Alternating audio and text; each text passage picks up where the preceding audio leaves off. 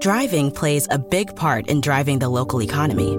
It helps us all get where we're going and creates good jobs close to home. At Cenovus Energy, our refineries in Toledo and Lima are a reliable domestic source of gasoline, diesel, and jet fuel.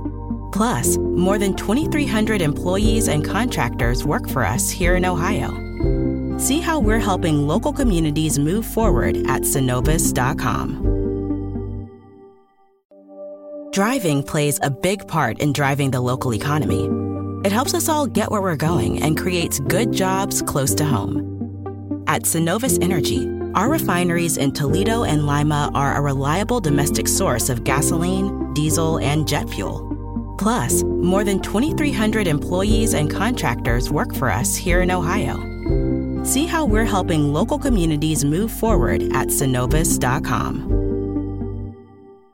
Who are you texting? My therapist. You text with your therapist? Text, video chat, call. Yep. That sounds too easy. How did you find her? I just went to betterhelp.com slash save. She's a licensed therapist and it's all online. I connect when it's convenient for me and don't waste time driving anywhere. Plus, it's affordable. I wonder if I should try it. It's great to talk to someone in confidence. She's helped me sort out quite a few things. And right now you save 10% off the first month when you go through betterhelp.com slash save. Betterhelp.com slash save. Got it.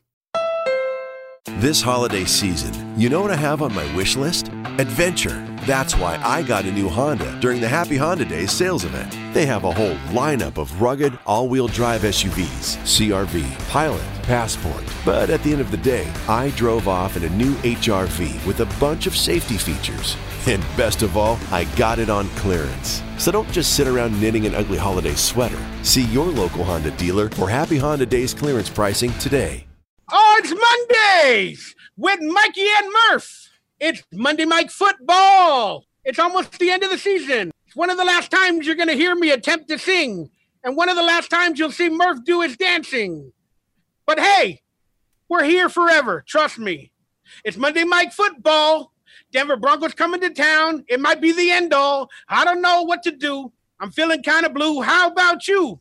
Murph, it's almost Christmas time. Are you ready to sip on the wine? Merry Christmas, Raider Nation. From Murph itself, he's my best friend. It's Mondays with Mikey and Murph. We talking Raiders and football dirt. Cause it's a new Raider talk show. We have good times. Let's go. It's Mondays with Mikey and Murph. Woo! Here we are, Murph again. This is episode 22 and it's Christmas time. It sure is. What is up, Raider Nation? What's up, Mikey? Glad to be back here on Mondays with Mikey and Murph on a Friday and uh, celebrating uh, the Christmas season, the winter spirit as we uh, close down another uh, NFL football season. The uh, so far the second worst in Raiders history. yeah, it's funny. Normally, I get depressed around Christmas time because I don't got no girlfriends. You know, I don't got a lot of family. But now I'm actually happy during Christmas time. Why? Because the season's uh, this debauchery is almost over. I'm kind of excited. You know, it's like if you sit there and hit your head in the uh, hit yourself in the head with a hammer for a long time. Eventually, when you stop, it kind of feels good. I, I don't think ever hitting myself with a hammer will feel good when I stop. I mean, but that's kind of like watching Raiders uh, games this year. It's like hitting yourself in the head with a hammer, and so when it's finally over, it's like, oh wow, it feels kind of good you know what? We're gonna do that for next season, and we'll talk about that on next week's show. Okay. I'm gonna buy a hammer and name it name it Gruden. I'm just I'm just gonna sit there and hammer myself, and it's gonna be called Gruden. Hit go. me in the head with a hammer. There you go. So there you go. You created a new thing for this show, the Gruden hammer. The Gruden so hammer. every time every time I get mad at Gruden, I can hit myself with the Gruden hammer. there you go. There you go. Well, check it out. This is Monday Mike Football. That's right. The return to yeah. Monday Mike Football with Mondays with Mike and Murph. Every Monday night game that the Raiders will play, we will have Monday Mike Football. The name was given to me by the absolute famous Murph himself. He named these episodes Monday Mike Football. So, guess what? The Denver Broncos are coming to town. It's a rivalry, and it might be the last game in Oakland. We are going to talk about it. But Murph, first off, let's get to the promos and the selling points. First off, I want to say thank Dead Pirate Sports. They sent me a few little goodies. This is a little mask that I could put on. They sent me like a little air fresheners because I stink AF. They sent me a keychain so I can get back into my heart and my home. Aw. And then they sent me a Raiders flag. And I want to thank Jeff at deadpiratesports.com. Link will be below. Thank you for supporting Mondays with Mike and Murph. Thank you for supporting Murph on his fan channel. So, Murph, tell them about your channel because they're going to need some content coming up. Yeah, so you can find us uh, at youtube.com slash Murph's Fan Cave. And I do episodes of Raiders Fan Radio, which is our flagship podcast. I do that with my Uncle Mosh, and we do that every Wednesday, including this Wednesday. And normally we broadcast at night. We're actually going to do a morning show. We're going to do a, uh, Coffee with Raider Nation. So look for us uh, this Wednesday morning. That's the day after Christmas. And uh, so you can find us, uh, once again, youtube.com slash Murph's Fan Cave. Please hit that subscribe button. And thank you for supporting our show. And you can also find us on any podcast service for the audio only podcast. Just look for Murph's Fan Cave. That's M U R F S Fan Cave on any uh, podcast service. I promise you, all links are below. So get off your butt, copy and paste it into your browser, and get on top of that Raider Nation because they do excellent work. And I'm you. very proud to be associated with all of them. And guess what? Today's a Friday. Some of you guys are going, what the heck is going on? It's a Friday night. And we're getting a Monday with Mike and Murph. That don't make no sense. It don't make no sense. Well, Mikey's been sick, so Mikey had to take a week off. And also, the game is going to be played on Monday. And I got some plans for that day for the final Monday game in Oakland. And I want to have the show to you as early as possible and get hype for it. So that's why you're getting Mondays with Mike and Murph on Friday Night Live, basically. All right, let's jump right into it. We got a few good storylines to get into. And hopefully, Murph does not get uppity in this quick feelings on the Bengals loss that we just had.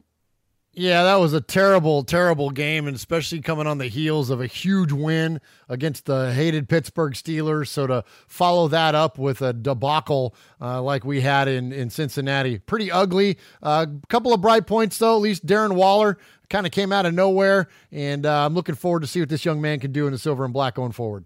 Yeah, I agree. It was a bad loss to the Bengals, especially off the victories and all that other stuff. But, you know, it is what it is. And we didn't really get a game uh, review last week. So let's go into the first headline of the day. The Raiders and the NFL are being sued by the city of Oakland. Uh, basically, for money, about $200 million because of Mount Davis, and also because they believe it's an illegal move to Las Vegas. Your thoughts on this lawsuit? Is it legit in any fashion? And um, do you agree? Do you believe it's malicious and unwarranted, like Mark Davis claims? What are your thoughts on this lawsuit, Murph? Yeah, I 100% think that it's malicious. And when you look at the history of the city attorney of the city of Oakland and you look at the people that are behind this, including two third party firms that have been hired to sue the Raiders and the other 31 teams in the NFL, this is absolutely a cash grab. This is absolutely, uh, you know, sour grapes. And I had a, a, a fantastic columnist for the San Francisco Chronicle who covers Oakland and the East Bay, Kimberly Veklerov. And she's not a sports writer, she is a, uh, a, a financial analyst and an economist and whatnot, and, and, and just a reporter on that area.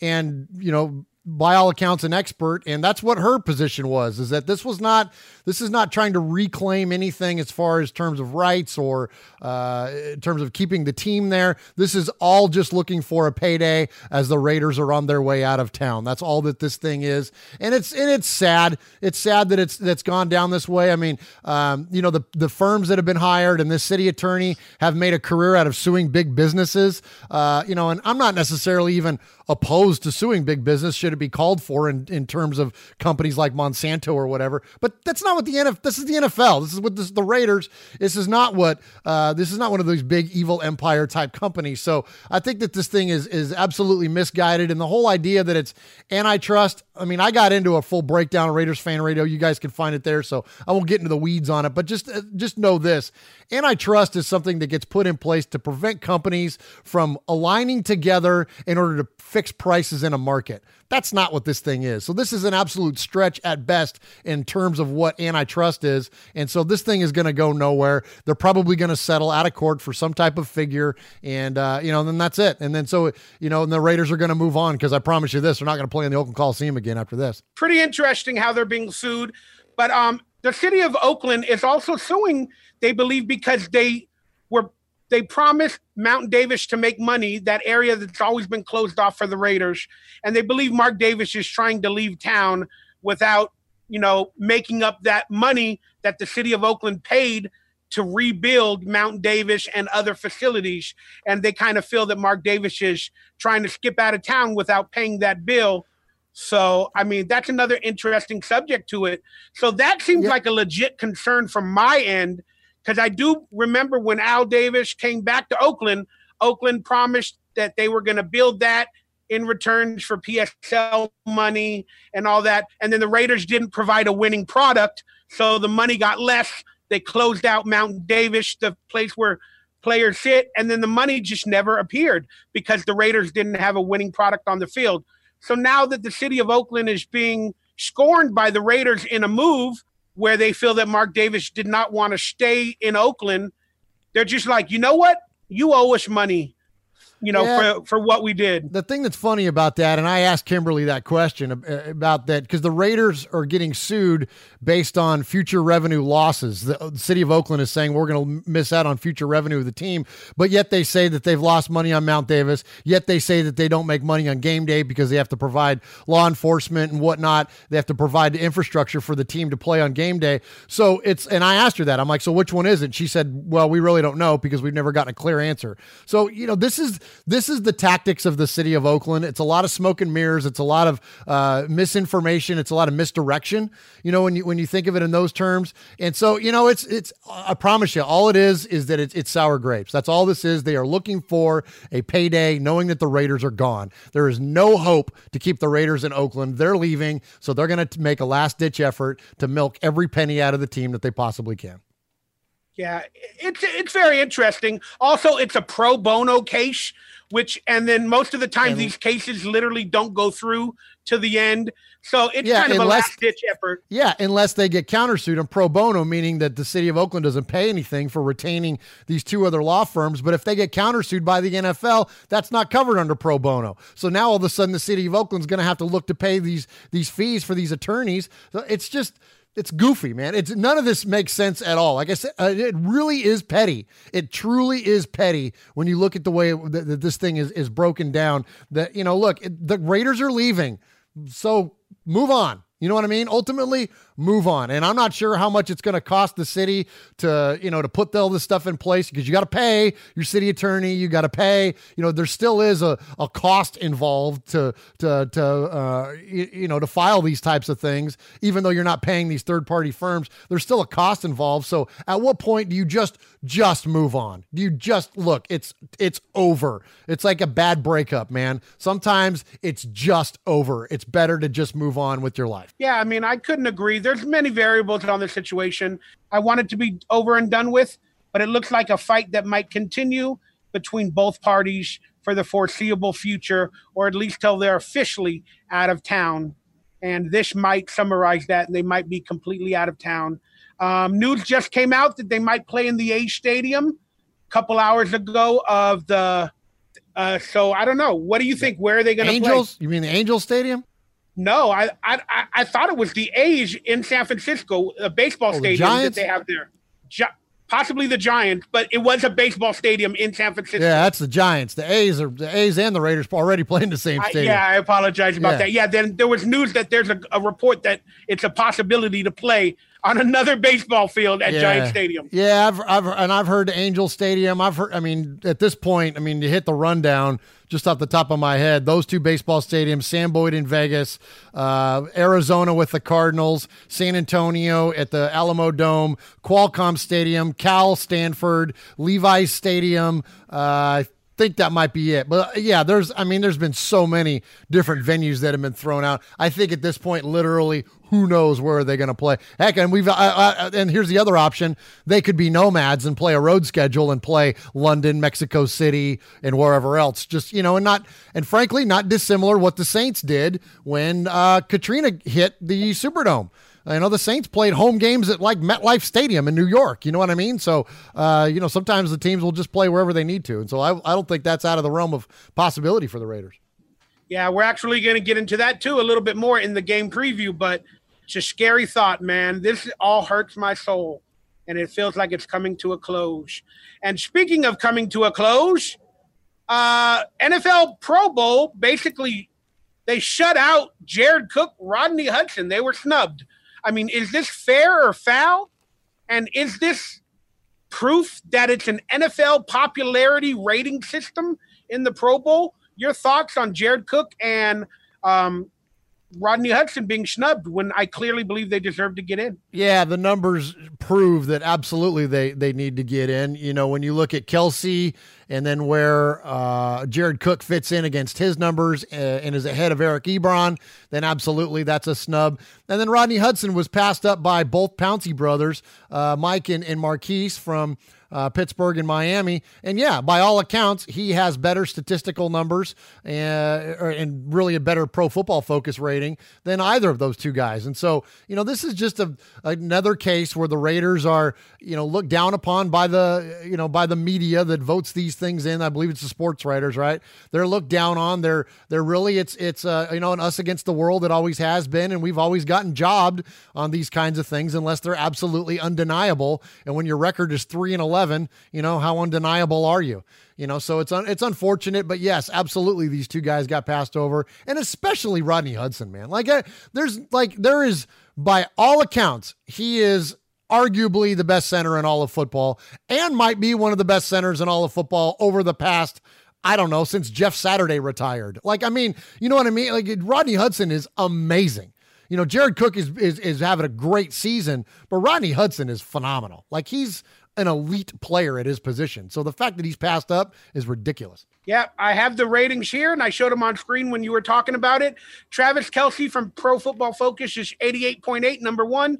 George Kittle at 87.6 is number two, and Jared Cook is third at 77.3, even above Gronkowski, Ertz, and Ebron as well. So that's definitely proof that this is a popularity contest for the NFL ratings. They want popular players voted by the fans because the Pro Bowl sucks and they want that's the ratings the from the fans. And that's the truth too. And that's where, like, you know, as much as it sucks that our players got passed over, look, the Pro Bowl is awful. There's the, there's not a bigger NFL fan than I am. I watch and consume every bit of it that I possibly can. Uh, sometimes too much, frankly, and and I barely watch the Pro Bowl. I don't. Uh, there's nothing uh, the most interesting thing that happened last year were Drew Brees' kids fighting each other on the sidelines. You know what I mean? Like they're it's they're they're just not very fun to watch because there's no um uh, you know there's it's anticlimactic. There's nothing to it. There's absolutely nothing to it. At least the All Star game in baseball comes in the middle point of the season. And back when I was a kid, you never got to see those uh, leagues play each other unless it was a World Series. So there was a it was a big deal. It was a big deal to watch the All Star game. It was a big deal to have one of your A's players, or in your case, a Dodger, make it. You know, it was a big deal to have that happen. Nowadays, eh, any of these All Star games are are kind of a letdown. In fact, out of anything, the NBA and the NHL All Star games uh, are the better of the leagues, and that's only because of their skills competitions. The skills competitions are fantastic in the NBA and in the NHL. So I don't know. I don't know what NFL has to do to get this thing rectified, but I'm with you, Mikey. It's a terrible watch. It's not a good product at all. Yeah, they're they're worried about too many injuries, but there is one place you can get a good Pro Bowl. It's it's on Madden you, get, you get a great Pro Bowl on Madden. You get to play with all the popular players. It's freaking fantastic. So that's what they should do. They should just have Madden competitions and you know a bunch of stuff like that drinking competitions you know let's see how drunk drew brees can get you know tom brady claims to be a big drinker there's videos out him or cartoon animations of him getting drunk with the patriots so let's do it. Let's do something different. I don't know. That's my thoughts. All right, back to my Gruden hatred. Uh, Jon Gruden apparently is looking to restart failed quarterback Nathan Peterman's career with the Raiders. Okay, the question I ask is is this a smart move or what for Jon Gruden and the Raiders? And your thoughts on it? Uh, yeah, this is a what move. Look, this uh, don't act brand new, Raider Nation. When I tell you that, I'm not talking to you, Mikey. I'm talking to who? The proverbial you. That's right. So you know, look, we've done. Oh my this. God! Is, is that the the the Yeah. picture Uh-huh. that they printed for you that says proverbial? Uh-huh, that comes courtesy of our buddy Just Win Johnny and uh, Hierographics. Look him up on uh, on Instagram. Yeah, that's his logo that he sent to us the other day. Isn't that cool? And that's the proverbial you. I love it. I think I saved it. I got to show it to Raider Nation Great, later. yeah, yeah. Put that, put the proverbial you up there. Yeah, it's fantastic. Anyway, so he and he sent this updated one. It's got the Raider Super Bowl ring on it, which is really cool, and the knuckle there. Um, it was kind of funny. He said I would send it with all the Raider Super Bowl rings, but it would it'll be too many to fit on the hand. I'm like, right on.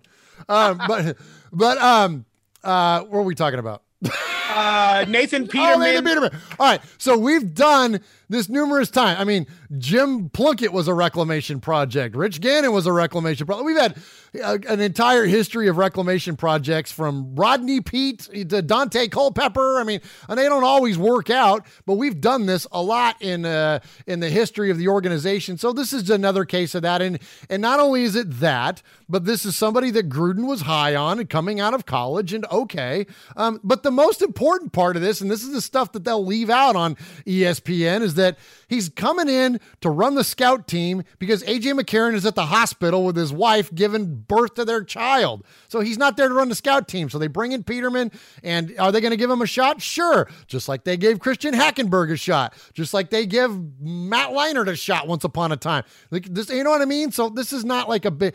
This is the stuff that that Raider Nation, y'all get wound up about this because mainstream media puts this stuff in your head that this is like, oh, this is not Derek Carr's on his way out. No, he's not.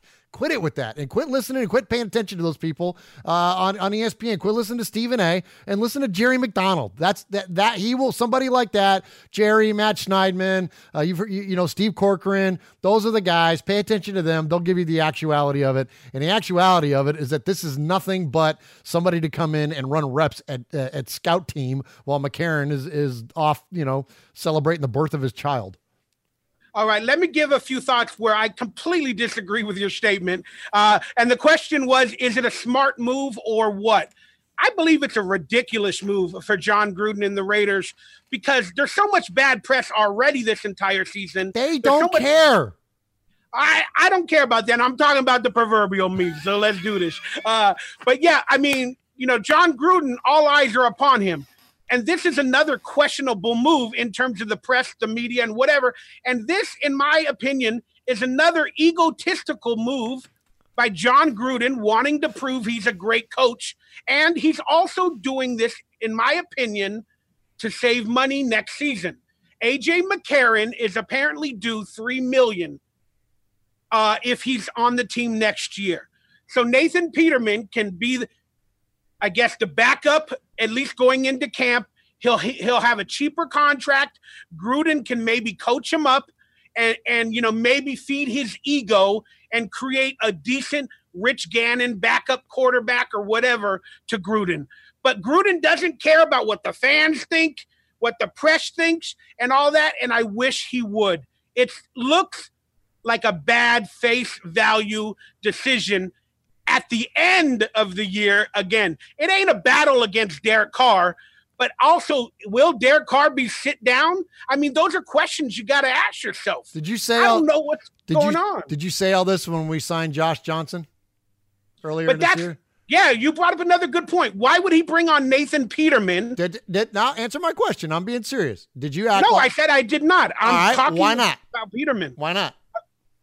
when he signed Josh Johnson. Yeah, why not? Because Gru- because Gruden at that point didn't trade Khalil Mack, didn't trade Amari Cooper. What does that have to do with quarterback? Didn't bring in that other quarterback, Christian Hackenberg. Josh Johnson was there before all, All these right. decisions. Or did you did you were you fired up like this when he signed when they signed Christian Hackenberg? like I said, Gruden had not made all these bad decisions. what does it matter? What does any of that have to do with quarterback? I'm telling you. And then AJ McCarron is supposedly delivering a baby. Remember the running back Carlos Hyde? He left for a day, came back to the team. Why is AJ McCarron not back? Why does he get the subtlety to stay with his wife for a week or two? And then why do they bring He's bring not on staying with Carlos his wife for a week or two, Mikey. settled? You're talking about a few days during the week, man. These guys are human beings still, dude. It's not But I know, deal. I'm just saying Carlos Hyde and a couple other players. I don't remember them taking like three days off before a game. I don't remember that. So I'm just saying it, it just looks weird to me. It's just a weird decision. Why didn't they bring back EJ Manuel, who knows the system, at least from camp? Why didn't they bring back, you know, somebody else, maybe a Connor Cook if he's available, whatever? Why did they bring back somebody to resurrect? It's just interesting me, and I think it's a bad move. Uh, all right. Do you mind playing the expert's opinion on the Nathan Peterman uh, signing? I think it's audio clip number two, brother. okay. His opinion on this whole ordeal. I really thought he was gone. you thought he Forever. was going away. I said this Nope. yesterday. I felt like, you know, when you go and put something on the corner of the street, it's like your trash. And then you wait for other people to pick up your trash, but somebody else comes and gets it first before the garbage guys get there. That's what Man is happened to Nathan Peterman. in. Yeah, look, I, I get it. He didn't play well for your Bills. Let, let's not disparage the guy. I mean, look, it's not like he's trying to go out there and play bad, and and unfortunately, it hasn't worked out from when he has. I think people are making a big deal about this because Jon Gruden, what he said back when he was an analyst, Right. about Nathan Peterman when he was coming out in the draft. It's he's 24 years old, so he's still young. You're taking a flyer on him. But here's what I cannot stand: a couple things. One, when you see the oh Colin Kaepernick still unsigned and the uh-huh. Raiders, it's so dumb because they're going to pay him pennies. You know, it's going to be he's He'll make be league minimum. So- yeah, exactly. Make league Now, I don't think Colin Kaepernick would have signed if the Raiders would have said, "Yeah, we'll put you on a roster." He would have said no. So stop the lame narrative of saying that's the case. Yeah. Um, you said just a couple minutes ago your days are long gone from the NFL. How old are you? Uh, Thirty-four. There's 34. So you're getting up there. This would have been one of the signings that if I was a guy, not Colin Kaepernick, if I was anybody and I was like 27, 28, still trying to hang Yeah, on, yeah. This would have driven Josh me nuts. Johnson, right? Yes, this would have driven me nuts. Gruden likes Nathan Peterman. He Yep. thinks he has a lot of potential. That's probably a lot to do with why he decided to sign him. He wants to take a, a flyer on him and see if maybe he can get him to be the quarterback he thought he should be. So there you go. On screen, I have a picture called Deeper Thoughts. Any deeper thoughts on on Nathan Peterman or with what you just heard? I think that was a very fair analysis of the situation. I thought that was great. I don't know who that was. I recognize one of the voices in there, but that was perfect. All all of them, except for that girl going on because she's a, a Bills fan. Uh, you know, whatever. And I, I get why she's uh, butthurt about it, but that doesn't have anything to do with the Raiders whatsoever. So no, as far as the in terms of the analysis and how it pertains to the Raiders, there, yeah, I think that's that was absolutely fair. Yeah, it was um a quarterback that played for the Raiders. I think he was a UCLA quarterback for the Browns. I don't know why. I should have wrote his name down, but Brady he's on Quinn? Yeah, it was Brady Quinn. He's on CBS Yeah. and all that other stuff right now. Yeah. Okay. That was the one I recognized. I didn't know who that other voice was, but yeah, no, I, th- that's fine. No, that was that was absolutely fair. Yeah, but you know, the one guy did question whether other quarterbacks of a younger age, um, you know, why were they not called? And that's my thoughts with like EJ Manuel. He was with the system. It just bothered me a little bit. And on screen you can't see it, but uh Jon Gruden did the Nathan Peterman, excuse me, Nathan Peterman quarterback camp. And on screen, you have a picture of Kelvin Benjamin working with Nathan Peterman. Kelvin Benjamin was available and Jon Gruden brought him into the quarterback camp and spoke very highly of Kelvin Benjamin and said he's one of the best uh, red zone wide receivers in the league. And then Jon Gruden didn't even take a flyer on him on waivers two weeks ago. So it's just weird to me. It's just like Gruden is a personality on TV. And now I think he wants to prove his personality, you know, from the quarterback camp and all that other stuff from the draft. I think he wants to prove it by signing some of these players and making them into a star so he could tell the public, see, I told you so. So it just bothers me. That's my final thoughts on that subject. Murph's like, yeah, I don't know. I love it. Okay, Derek Carr is having a fantastic season. He is approaching an NFL record for most completions in his first five seasons as a quarterback. The record currently is held by Peyton Manning at 1,750 completions. Derek Carr, as of right now, has 1,716. He needs 34 more completions in the next two games to pass Peyton Manning for the record. He's also on pace for the highest number of Raider quarterback completion at 69% in the season. So I ask of you, uh, will first off, will he break the record? And is he our franchise quarterback for the future? Uh, yeah, I think he can break the record. I mean, uh, you know, I don't have a crystal ball, but I, yeah, absolutely. On the considering the pace that he's been on and the offense and how it's working now and the working into the the high completion percentage, yeah. And then they answer your question about is he our French? Yes, absolutely. And I've, you know, I've I've, I've made that point numerous times on, on this show and others that is he an elite quarterback yet? No. Do I think that he's got the potential to be? Yes, absolutely. Uh, when properly equipped with weapons around him. And, you know, the numbers this year tell you that. You know, when you look at uh, whether he's a top 10 quarterback or not. Uh, next year. Next year. What do you mean? Yeah, you can't yeah. see it on screen, but uh, the question is: Is he a top ten quarterback next year? Oh yeah, absolutely, and he's a top ten quarterback now. You know, when you look at at the there's two different ways to do it. You could do it by the eye test and the overall success of the team, or you could just really drill down into the numbers. And so when you look at the overall eye test of the team, um, I, I, pulled the uh, rankings poll from uh, CBS Sports, and they have Derek Carr as 20th. Okay, so they have Philip uh, Patrick Mahomes, Drew Brees, Russell Wilson, Andrew Luck, Deshaun Watson, number six. Okay, that's the, you got to you get to number six and you start to lose me a little bit. I'm not sure if I'd put Deshaun Watson ahead of ahead of Carr. Then Big Ben, Tom Roth, uh, Tom Brady, Jared Goff, Aaron Rodgers, Baker Mayfield, uh, Kirk Cousins, Matt Ryan, Trubisky, Foles, Prescott, Allen, Jameis Winston, Marcus Mariota, and then you get to Derek Carr at number 20. Now, so obviously there's about six or seven names on this thing easily that you could replace with Derek Carr. So the idea to put him as the 20th best quarterback in the league, I think is uh, an absolute mistake. And so when you look at the numbers, Mikey, what do the numbers tell us? When in terms of yards, he's number 10 in the league right now in yards. And when you look at the names on this list, and I will, I know this, we got to keep this short, but just follow me for a sec here.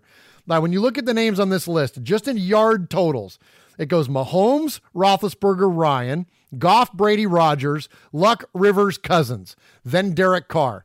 And when you look at those quarterbacks that are ahead of Derek Carr and the weapons and the personnel that surround the quarterback, it's a Derek Carr and the Raiders pale in comparison. When you're talking about that, we have one guy, Jared Cook, that's a bona fide, legit, elite target in the league. When these other guys all have two or three of those type players, the worst one is probably Rodgers, or, uh, or excuse me, even Andrew Luck, where you look at Ebron and uh, you know T.Y. Hilton, right? And then after that, it kind of falls off. But heck, that's two. The Raiders don't even have, you know, they got one. They don't even have two. So my point being is that he's 10th in yards. He's uh, he, he's in average completion, which everybody likes to rip on him about. In average uh, uh, uh, average yardage per completion, he's seventh on this list of these 10 guys. Uh, and he's absolutely number one in sacks by far, by a long shot, by seven more uh, than Matt Ryan. Uh, and, you know, so when you look at the actual numbers, he's right in there. He absolutely is a top 10 quarterback. Now, is he elite? No. Is he Drew Brees, Tom Brady, Aaron Rodgers? No, he's not one of those guys yet. But next year, to answer your question, yes, he is. He, he is. He's a top ten quarterback. Yes, he's a franchise quarterback, and he's on the precipice of being an elite quarterback. It's just going to be a matter of time once they load up some people around him. Do you think he'll return to MVP form by 20 or maybe during the 2020 season, at least before that or at that time? Brother, he already has. He already has, and that's the other big misnomer is that everybody wants to point to the 2016 year and talk about how great he was in 2016 and will he return and will the Raiders return. He's already at that. When we look at the 2016 numbers, and I got them right here, in 2016 he threw for 3,900 yards. Okay, he's thrown for 3,600 uh, already this year, and he's got two more games to go. He threw for 28 touchdowns uh, in 2016, and he's got 19 this year, so he's off on, on, on those. There is no doubt. But when you look at the amount of times he's been sacked, he's been he was sacked 16 times in 2016. He's been sacked 47 times in 2018. So when you look at his numbers, his completion percentage is higher than it was. It's five points higher than it was that season.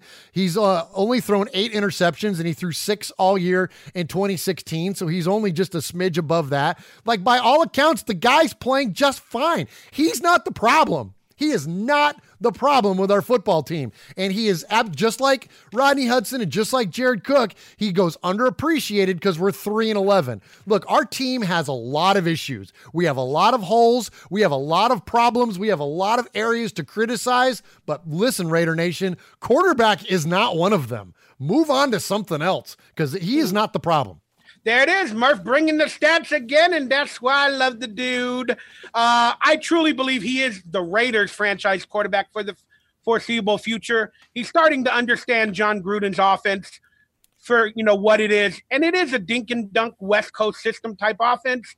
Derek Carr is definitely starting to handle it at the end of the season, post his early bad decision making early on. Um, so he's definitely the Raiders franchise quarterback for the future uh, unless Gruden goes off script and starts doing crazy things again. I really see Derek he, Carr working out with the Raiders. He's going to be our he's going to be our all time leader in everything next year. I mean, he's you know Kenny Stabler threw for nineteen just over nineteen thousand yards in his career. The Raiders have never had a twenty thousand yard passer. Kenny Kenny threw almost twenty eight thousand in his career, but as a Raider, he threw for just over nineteen thousand, and he's got hundred and uh, like fifty touchdowns. Carr's got like 122 total touchdowns, and he's thrown for like 18,000 yards or uh, like 18 387 is what I have here. So he feasibly could pass Kenny by the end of the year, but most likely he's going to pass Kenny. Uh, the well, actually, it'd be a stretch to get it. It's possible if he had two monster games, he could catch Kenny this year, but most likely he's going to pass Kenny week one. So, if week one of the 2019 season, your all-time passing quarterback for the Raiders is going to be Derek Carr. Awesome, I love it. He already broke a record this season. I think it was by Rich Gannon or whatever. I forget. But uh, I I don't think he's a top ten quarterback uh, next year or this year. I think he might fall between fifteen or between ten and fifteen. And do I think he can be MVP caliber by 2020? I really do. Um, you know, he's manning up lately, and I really enjoy watching it. So for the Derek Carr haters and all that, keep hating. You know, do what you got to do.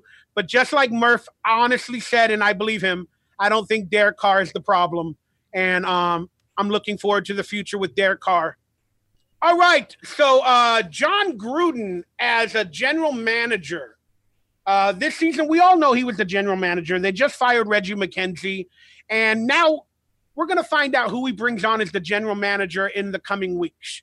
So that's why I asked the question will uh, the new general manager be a patsy like Reggie possibly was under Jon Gruden? I mean, is Jon Gruden taking on too many roles? Let's listen to what Greg Papa had to say about this. And I love this take on, I miss Greg Papa, uh, and I love this take.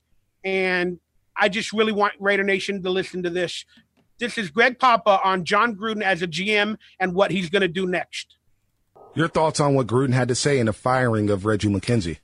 Yeah, he's obviously trying to make it seem like he wasn't involved in any of it. Um, it's, uh, I mean, he, he's going to be involved in the firing of the GM, and it's going to be a little bit like uh, Kyle Shanahan's role in hiring John Lynch, I would think. I mean, it may even be more hands on. I, I think that that is going to be the critical hire because as much as Jon may want to do, it's just difficult. He's going to have to have people in the building he trusts. And um, whether or not he got along with Reggie or whether or not they had a, a similar football philosophy, there was a disconnect reportedly from the beginning.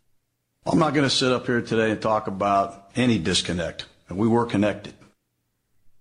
Uh, I don't think Reggie would have traded Khalil Mack, uh, especially when you have him under contract and the ability to franchise tag him once or twice. You could have played hardball with the guy. Uh, it's the best player that probably Reggie will ever draft uh, to go ahead and trade him before his rookie contract is up is just uh, inexplicable. It's just how, how would you do that? So Jon's going to have to bring in uh, a, a, lot of people that he trusts. Dave Razzano's already in the building. Uh, I, I've talked about Mike Lombardi. I'm trying to go back in Jon's years where people that he really trusts, you, you have to you have to have his trust, and you have to have the ability to tell him no. You're wrong. We can't do this. We cannot trade Khalil Mack now. We just cannot. And you're going to have to ride it out, and you're going to have to answer the questions to the media every, you know, Monday and Wednesday and Thursday, and every day you meet the media, which is every day in the NFL, just about. You're going to have to. We're just not doing that. Uh, it's for the better of the franchise. So he's going to have to have somebody in. I, I don't know beyond Michael or if Michael even, uh, you know, they, they got along well here, but he's got other people. Bruce Allen really does not evaluate talent. Bruce Allen's a contract guy. He's an agent. So you've got to get a lot of people there. And I, I think of Brad Kaplan and all the people uh, that are on Reggie's staff, Joey, and there's just so many. I mean, there's a lot of people you never heard of. Uh, how does this impact them? Are they are they out immediately? And the reason you do it now, as I said earlier, is that the college football season is over now.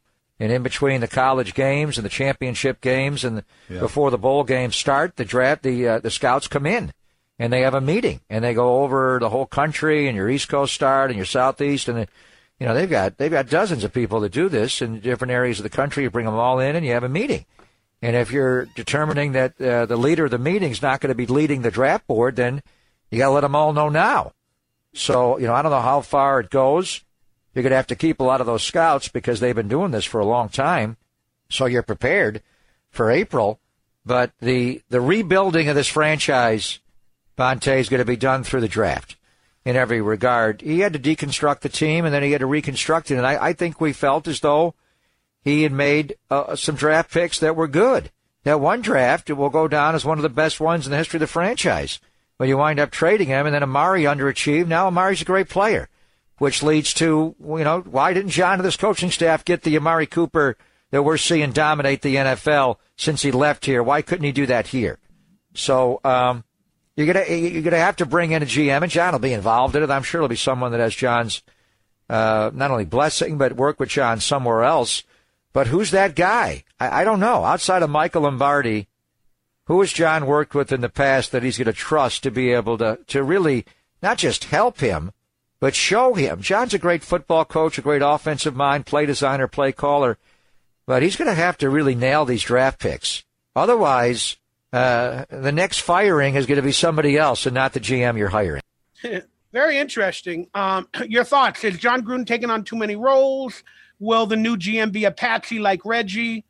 I just want to know, you know, how you address this situation. Yeah, so I don't I don't think that the new GM is going to be a patsy, but I don't think the new GM is be going to be a conventional general manager though either.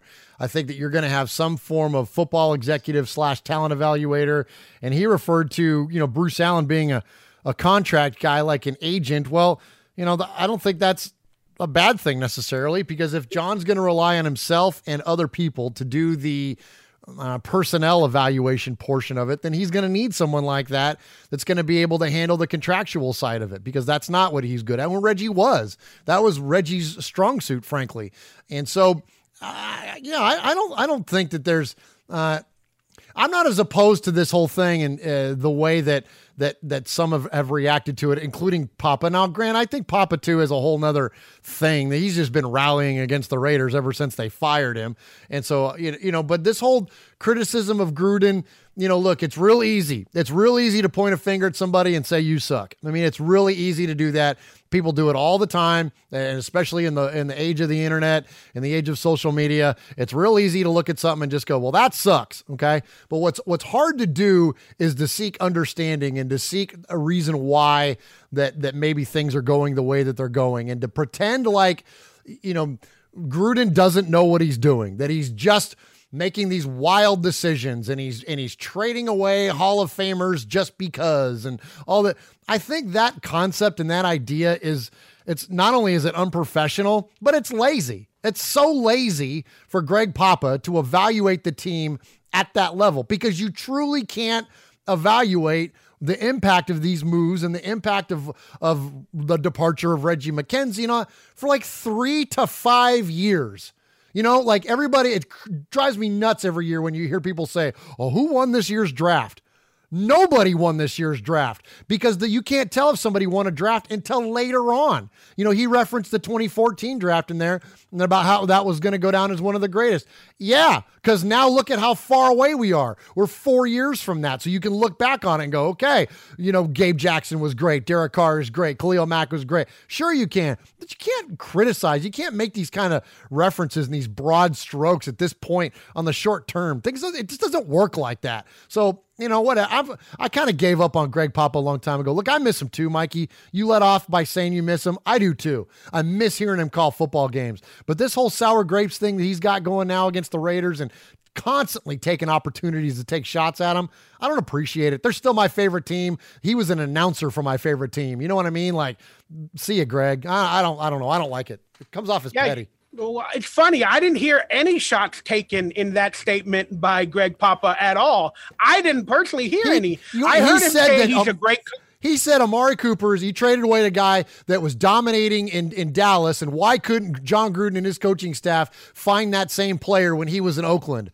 That's a shot. That's absolutely taking a shot at Gruden. And look, we know Amari Cooper can dominate football games. He's been doing it for the Raiders, but he also has a tendency to disappear at times, just like he did for the Cowboys last week. And he's going to continue to do that. And that's not worth $17 million.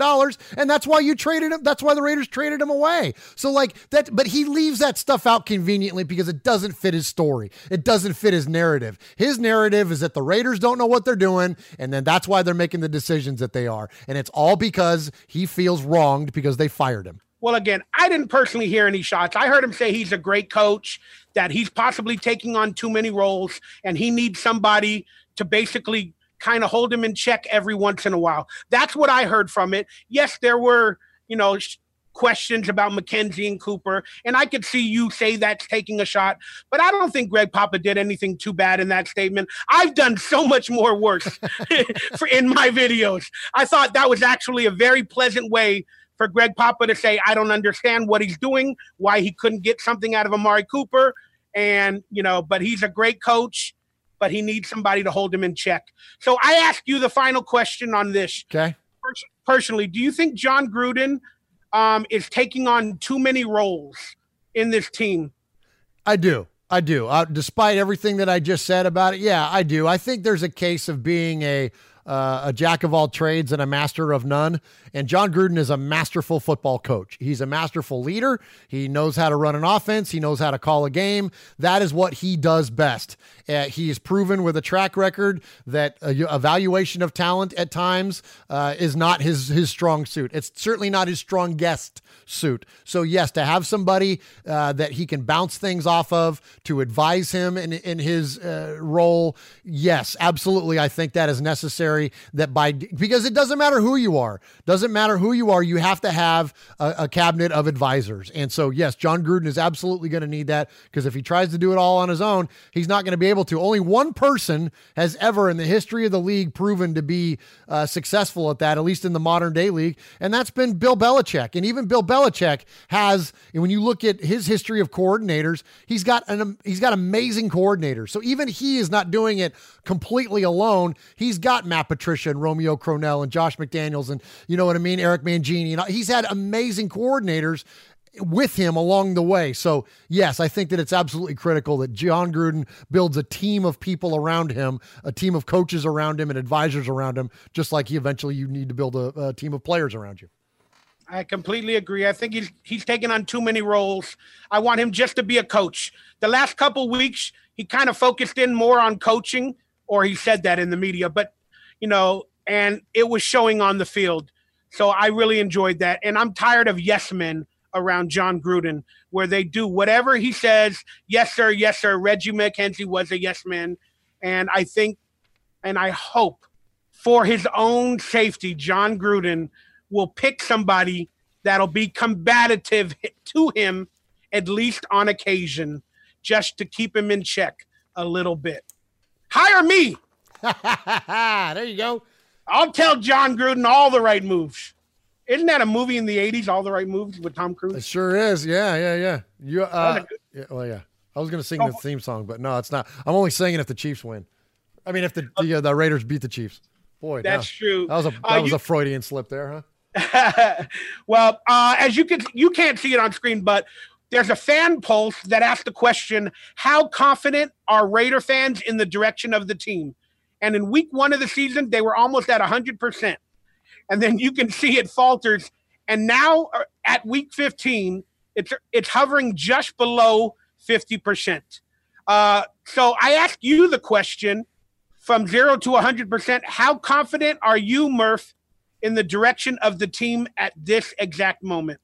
I am 100% confident in the team at this moment. Now, I don't like the way that our record has turned out. I don't like losing. I don't like seeing the team play flat on Sundays like we did in Cincinnati or like we did against the Niners on on uh, you know national television. Uh, I don't like that stuff, and it drives me nuts, and it pisses me off, and it makes you know fills me with anger and and all those things. But in terms of the overall direction of the team, yeah, because again, I don't have any reason to believe otherwise, and I'm and I'm I'm ride or die with this team, and you people can call me a bootlicker and all that other kind of stuff. But look, until I know that we have uh, inept leadership and an inept coaching staff, then and I'll be the first one to say that they suck when they suck. But right now they don't suck. You know what sucks? Following up a, a playoff run with a six and ten season. That sucks. That's a coaching regression. You want to see terrible coaching in play?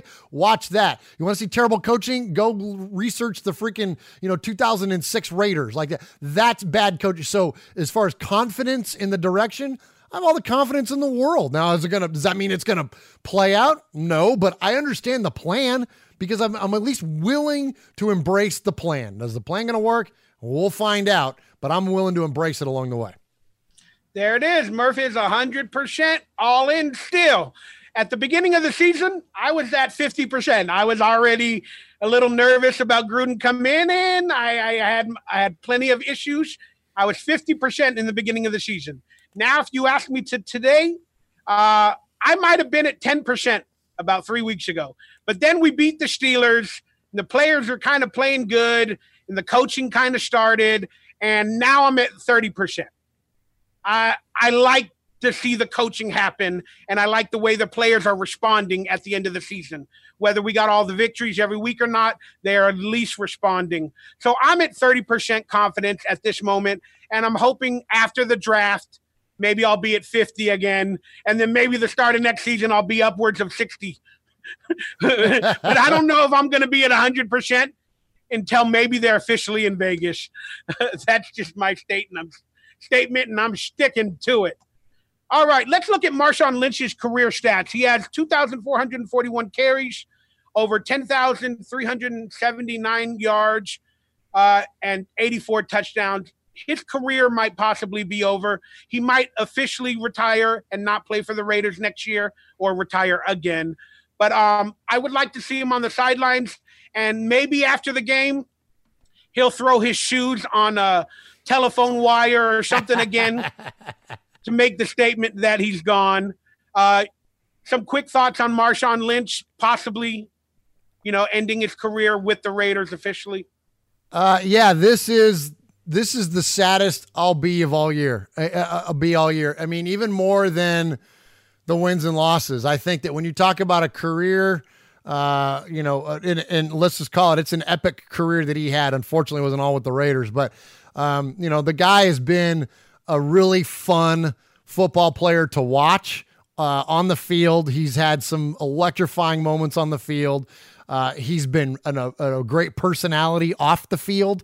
Uh, everything from back in his days at Cal, riding around on the golf cart, or when he went back to Cal and rode the golf cart, to the stuff he did with Conan O'Brien and Gronk uh, before the Super Bowl, the the video game things, all the way up into this week when he went and uh, and, and and spoke to the City Council of Oakland and and talked to them about the importance of retaining the A's and keeping them in Oakland. Everything that Marshawn has done in his career, I've I've everything except for one incident, the Marcus Peters thing that he did when he when he defended a chief over the Raiders. That was the only time he lost me. But outside of that, I've loved everything that the guy has done in his career, and I think he has become a Raider quicker and is uh, really uh, personified what it is to be a Raider better than a lot of people that wore the silver and black for their entirety of their career, or at least done more significant things wearing a Raider uniform. So I am sad that he's not going to get a chance to put on the uniform one last time in front of a home Oakland crowd, which is, you know, his beloved Oakland. And I just, that, that sucks, man. That's, you know, there's a lot of poetic things that happen in sports, uh, but this is not going to be one of them, you know. And I think the idea that he's coming back next year, I think that's a long shot at best. He's coming off of injury, being on the wrong side of 30, you know, I mean, I just, I don't, and not being in Oakland anymore, I, I don't see it. Uh, so you know, hopefully he'll at least get a moment to tip his hat to the crowd and uh, give the give the crowd a chance to uh, applaud and appreciate him and for what he's done. Because here's the other last thing I'll say. Because not only has he done an amazing thing, uh, you know, or, or has he been amazing playing for the Raiders and being fun to watch, and you know, and just watching him and the the tenacity that he brings to the position but he does that off the field as well. All the different philanthropic things that he's done, the charitable things that he's done. The guy's just, he's legit, man. I'm a Marshawn guy. I'm a Marshawn fan. And uh, so, anyways, I think that's a bummer that he's not going to get a chance to put on the uniform one last time, Mikey. Hey, you know what? They're still going to be called the Oakland Raiders, whether they play in San Francisco at Giant Stadium or not. Mm. So you never know. Maybe Marshawn's like, you know what? I'm going to stick it out because at least in name, they are still the Oakland Raiders and I hope that to be a possibility. But I'm going to do a quick impression of Marshawn Lynch at City Hall. Marshawn went to City Hall the other day, and I'm going to do a quick impression of him. Oakland is losing the Raiders. They lost the Warriors. You best not lose the A's. Thank you. Goodbye. That's exactly what he said. It was great. All right, Raider Nation, you're going to get mad at me for showing this stat, but uh, this is Khalil Mack with the Chicago Bears this year. More sacks than the entire Raiders team. I hate looking at this, so I'm going to take it off screen. But I still showed it because I'm a jerk. All right, this is Amari Cooper stats with the Cowboys ever since he was traded. Seven games, 600 over 670 yards, six touchdowns. This pisses me off even more. So I'm taking it off screen. But now we're going to go to something positive uh, you don't, you can't see it, Murph. You can watch it on the after show. But my friend went to a place called Candy Cane Alley, and he filmed. They have houses with Christmas lights all down the street for like five blocks, and apparently there's a candy cane Christmas Christmas tree lighted Raider Nation house. And he filmed it and he spoke about me in this video. And it was pretty awesome how the owner of the house knows me and they mentioned me in this video. So here we go. So there it is. There's the Candy Cane Raider house as seen from afar. And it's just, I'm just proud that I can't believe it. He's fans of us, Murph. You know, they he they spoke about me. They didn't say Murph, but I know they're fans of you as well. But it's kind of cool to have a whole lighted up Christmas Raider house, even though it looks like he has some cowboy stuff on that house. I'm not going to talk about that. But would you decorate your entire house in Raider lights and Christmas tree stuff if you had the money or the materials? Yeah, I mean, where I live in Middle Tennessee would kind of look goofy for me to Raiderize my house, but yeah, absolutely that I would if uh, if I lived in in the appropriate part of the world. I mean, it's you get some out of market stuff here where people will put, you know, being I'm in Tennessee, but there's a lot of Alabama fans, so people Alabama eyes their house. Um, but yeah, but the inside of my house is, is it's definitely completely Raiderized, and my my neighbors are fully aware who are who the football team is around in these these uh, at least on this cul-de-sac. You know what I mean? So, but yeah, I would. I'd dress up my house in Raider stuff. Why not? Oh yeah, definitely check out his videos on YouTube. Link below. You'll definitely see all his house, his memorabilia, his Christmas Raider tree, all that amazing other stuff in upcoming videos. Uh, you can't see this video, so this is going to be funny. But I have a picture on screen of like a metal type robot that was built with leftover parts, wearing a Raider T-shirt.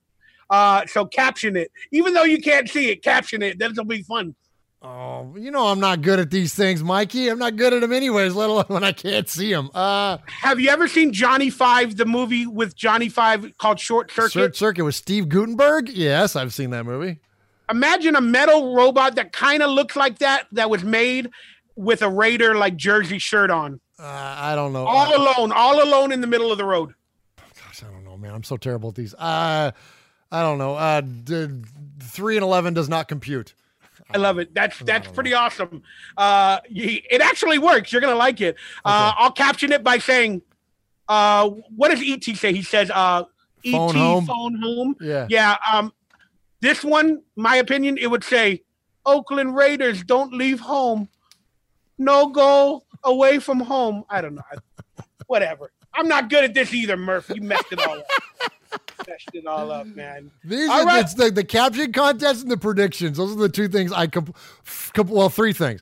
I the caption contest the predictions I completely fail at, and apparently my thumb dance that I do in the beginning of the show that's been now referred to as my thumb dance. Apparently that's a fail as well, Mikey. Well, you know, trust me, I'm cringeworthy as well on every episode. So don't get me wrong. All right, we're in the.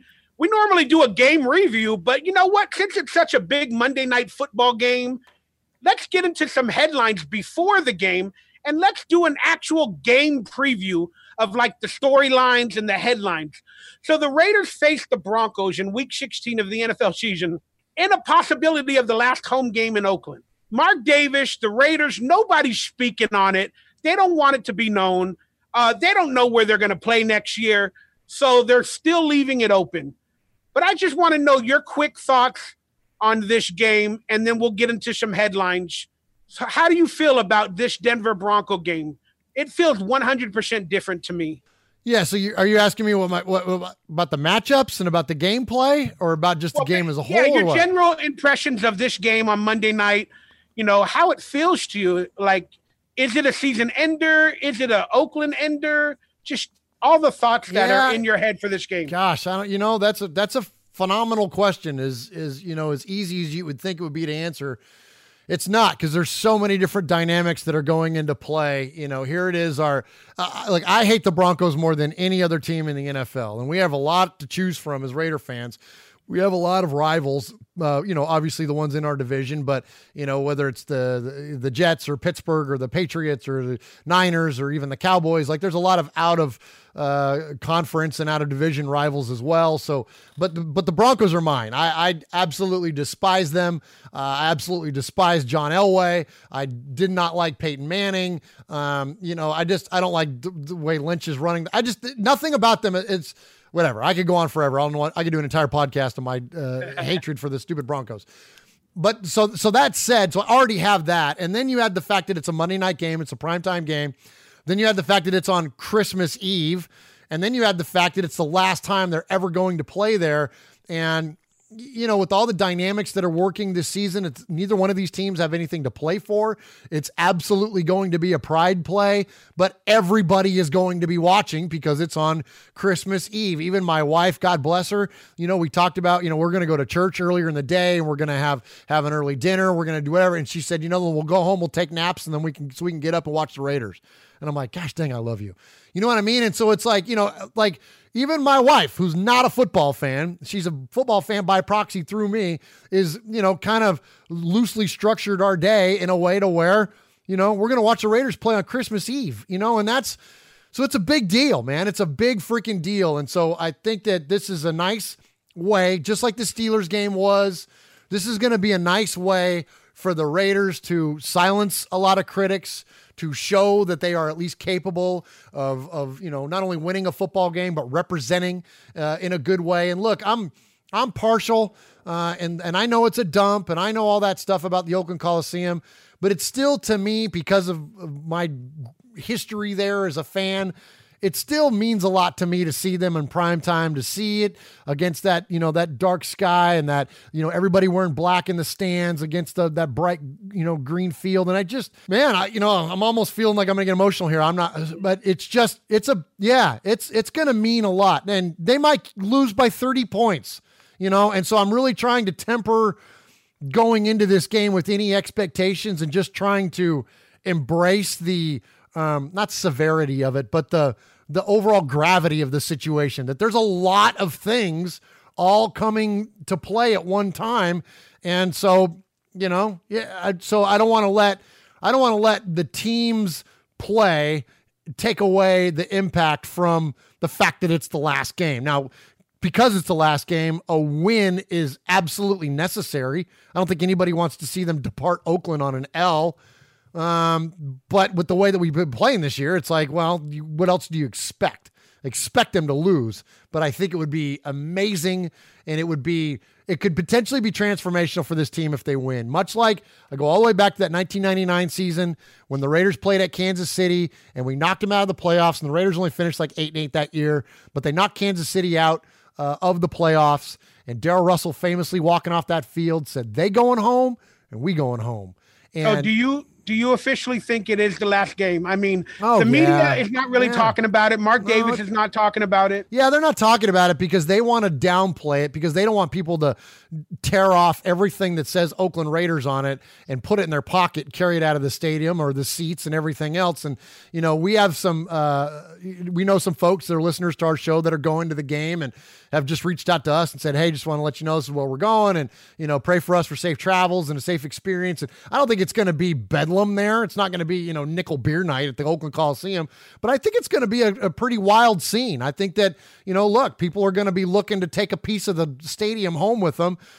And so it's going to be interesting. People might, you know, even go on the field, which is also not unheard of. You know, that look after the 1976 AFC Championship, we stormed the field. Just go back and look at it. Look at all them hippies running around on the field back then. So it's it's there's been, times where it's happened, and, I- think that that's a likely scenario. And I don't think any of us will be, you know, will will will be shocked by that. But yeah, I think, and, and not only is it going to be the last game in Oakland, I disagree with you on them being the Oakland Raiders next year. I think I think the, the Raiders have turned a middle finger at this point to the city of Oakland, not the fans. And there's a distinct difference there. That's not the I'm talking about the city, the politicians, the powers that be. The friggin' Raiders are have want nothing to do to promote that team. All you got or that city, all you got to do is look at the beanies that the Raiders are selling this year.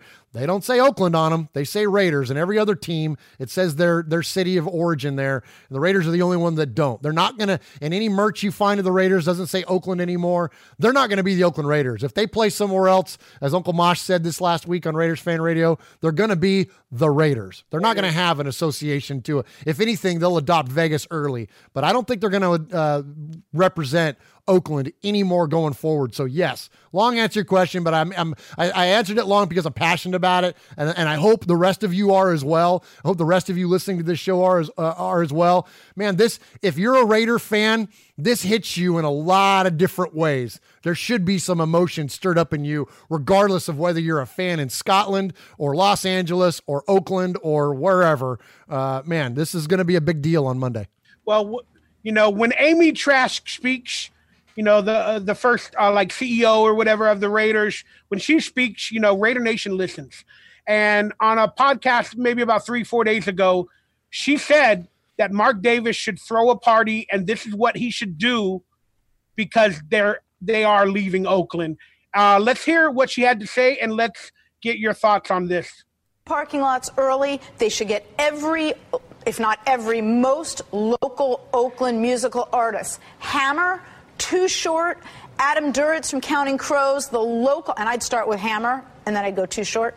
Um, get all those artists there. Have a free concert for fans in the parking lot. I would spend a lot of money on this. I would make concessions free for the whole game. Pre-game, while that concert's going on in the parking lot, I would have the fans be able to mix and mingle with Raider legends from days gone by and get hugs and autographs. And after the game, I would allow the fans to come down on the field and mix and mingle with current players and current coaches. This needs to be a thank you and a salute and an appreciation to the magnificent, magnificent Raider Nation. I understand that a tremendous number of fans are going to follow the team and root for them when they're in Las Vegas. There are other fans whose hearts are breaking. The fans have supported this team through thick and thin, and this should be a festival for the fans. Get Hammer on the phone, get Too Short on the phone, get Adam Duritz on the phone, have a concert. All the fans should get free food and mix and mingle with everyone. You're giving me the chills. That's, that's I'm not done yet, but you know, those are just a, f- a few ideas. And by the way, it's going to cost a lot of money to do that. Spend it. Spend it on those fans. Look, I love Amy Trask. There's too many variables to that story that really couldn't have gotten done, but she was speaking from the heart on what she felt Mark Davis should do in an attempt to at least please some fans and respect the city of Oakland at this time of leaving. I know it wasn't going to happen. It was too whatever. But this proves that Mark Davis doesn't even want to associate with the Raiders, doesn't want to spend the money, and he's not. From my perspective, I don't think he's doing anything special because he doesn't want to make it officially known that he's leaving. But I think Mark Davis, for the first time in his life, should have done something for this game because most of us know it's the end. And I wish he would have addressed it truthfully and been honest for the final time in Oakland. Your thoughts on this situation?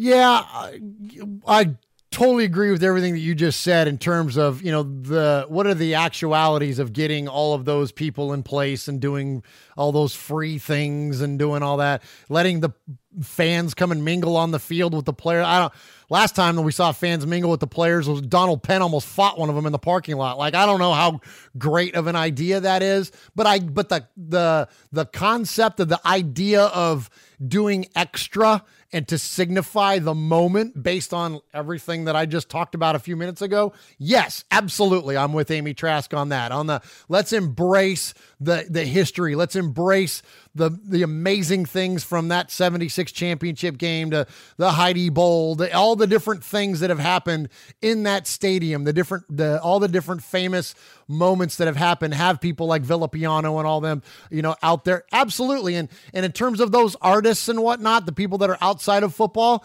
aren't those people going to be there anyways? Like, I mean, uh, heck, Hammer was there. I saw him. He he was at the freaking season opener this year. Like, I mean, those uh, too short and all that. James Hetfield from Metallica and all. I mean, if those guys aren't away on tour or aren't already, you know, Ice Cube, if they're not already out doing something, Absolutely, that they will be there, and they should. I mean, look, Metallica played a live concert in the parking lot before the 2002 AFC Championship game. The Raiders didn't request that. Al Davis didn't reach out to Metallica and go, "Hey, I want you guys to come play." No, they just did it. And so, you know, if if those artists feel compelled to do that kind of stuff, then good for them. And I think that it would be an absolute uh, tip of the cap to the Raider Nation, and those types of things should happen. But I'm telling you, man, with the lawsuit changed everything. And when when the city of Oakland filed that lawsuit, it absolutely put a line in the sand, and Mark Davis is not going to do anything to do the city of Oakland any favors. That right. means he's not going to bring them any extra attention.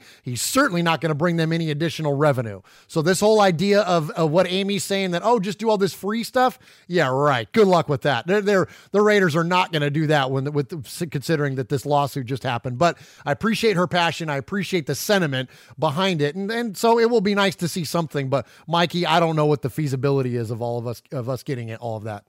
Yeah, no, I know it's not going to happen. I just love the idea of it and the thought. But I mean, truthfully, some of it could happen. You know, whether the fans make it happen themselves or not, like whether they storm the field or if they mingle with the players.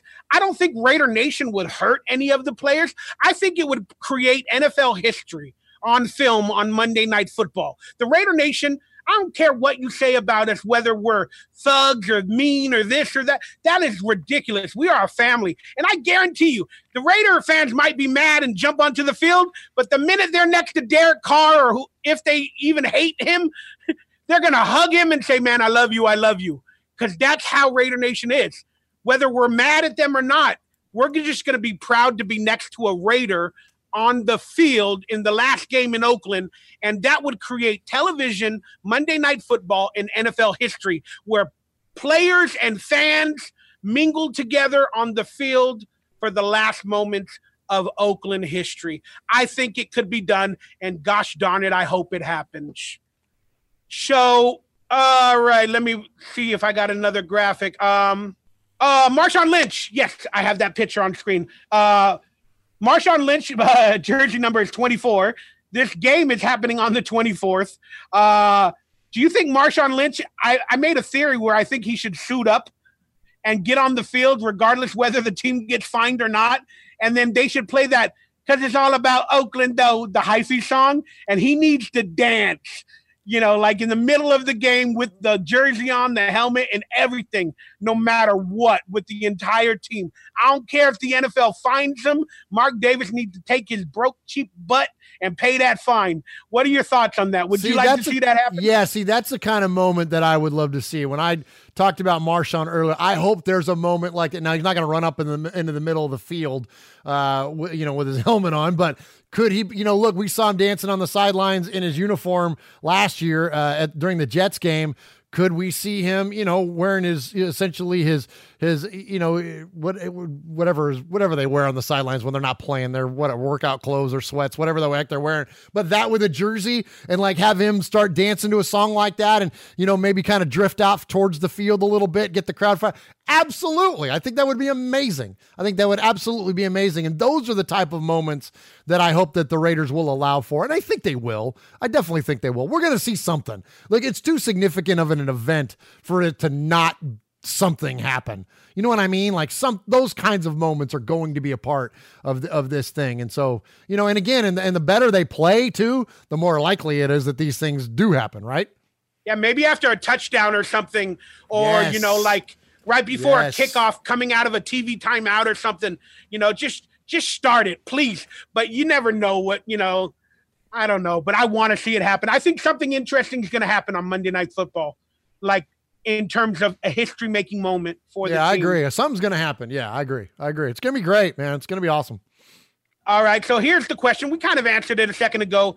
Uh, do you believe Raider Nation, no matter win or lose, should storm the field and maybe again, if they want to protest, protest, or if they just want to stand in unison, throw up an O and yell out Raiders for 10 minutes. Do you think they should? And would you do it if you were there? Yeah, absolutely. I think that I love that idea, man. Standing up and throwing up the O and chanting Raiders.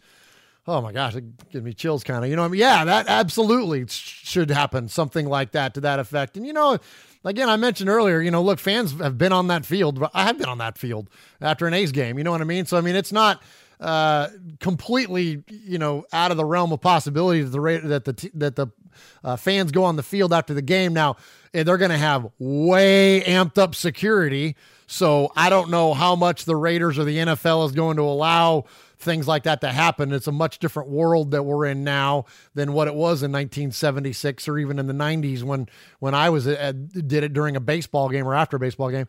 But it, it's just um, you know, so I hope everyone's safe and considerate, and you know, there's it's going to be wild no matter what, right? And that's okay. Wild and and and, and chaotic at times is not necessarily a bad thing. Uh, that's, I mean, every Raider game is like that, anyways. But you just don't want it to be. You want to see it get unsafe because there's you know kids around and all that kind of stuff. Um, but yeah, I, I think that you know some some sort of of you know tribute, uh, something to honor the fans and to do that. I think that would be be amazing. I don't know who's coming to light the torch. You know, that would be like, like it. How cool would it be to have Woodson there to light the torch? The guy that really kind of started that whole throwing up the O thing.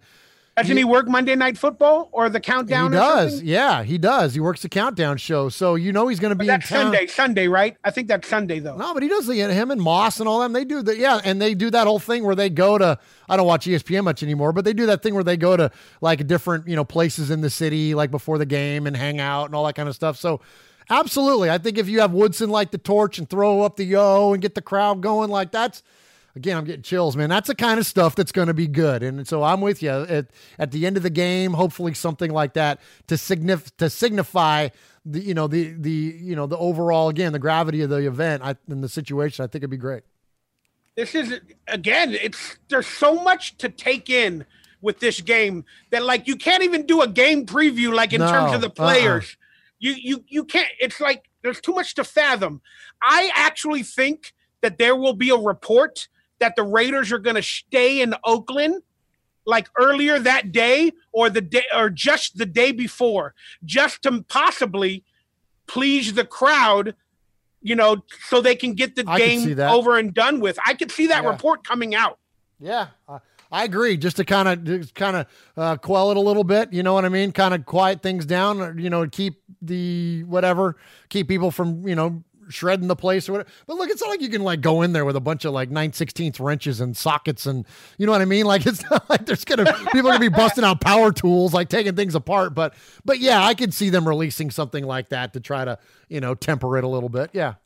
Bring the Gruden hammer. there you go. We can bring there the Gruden hammer.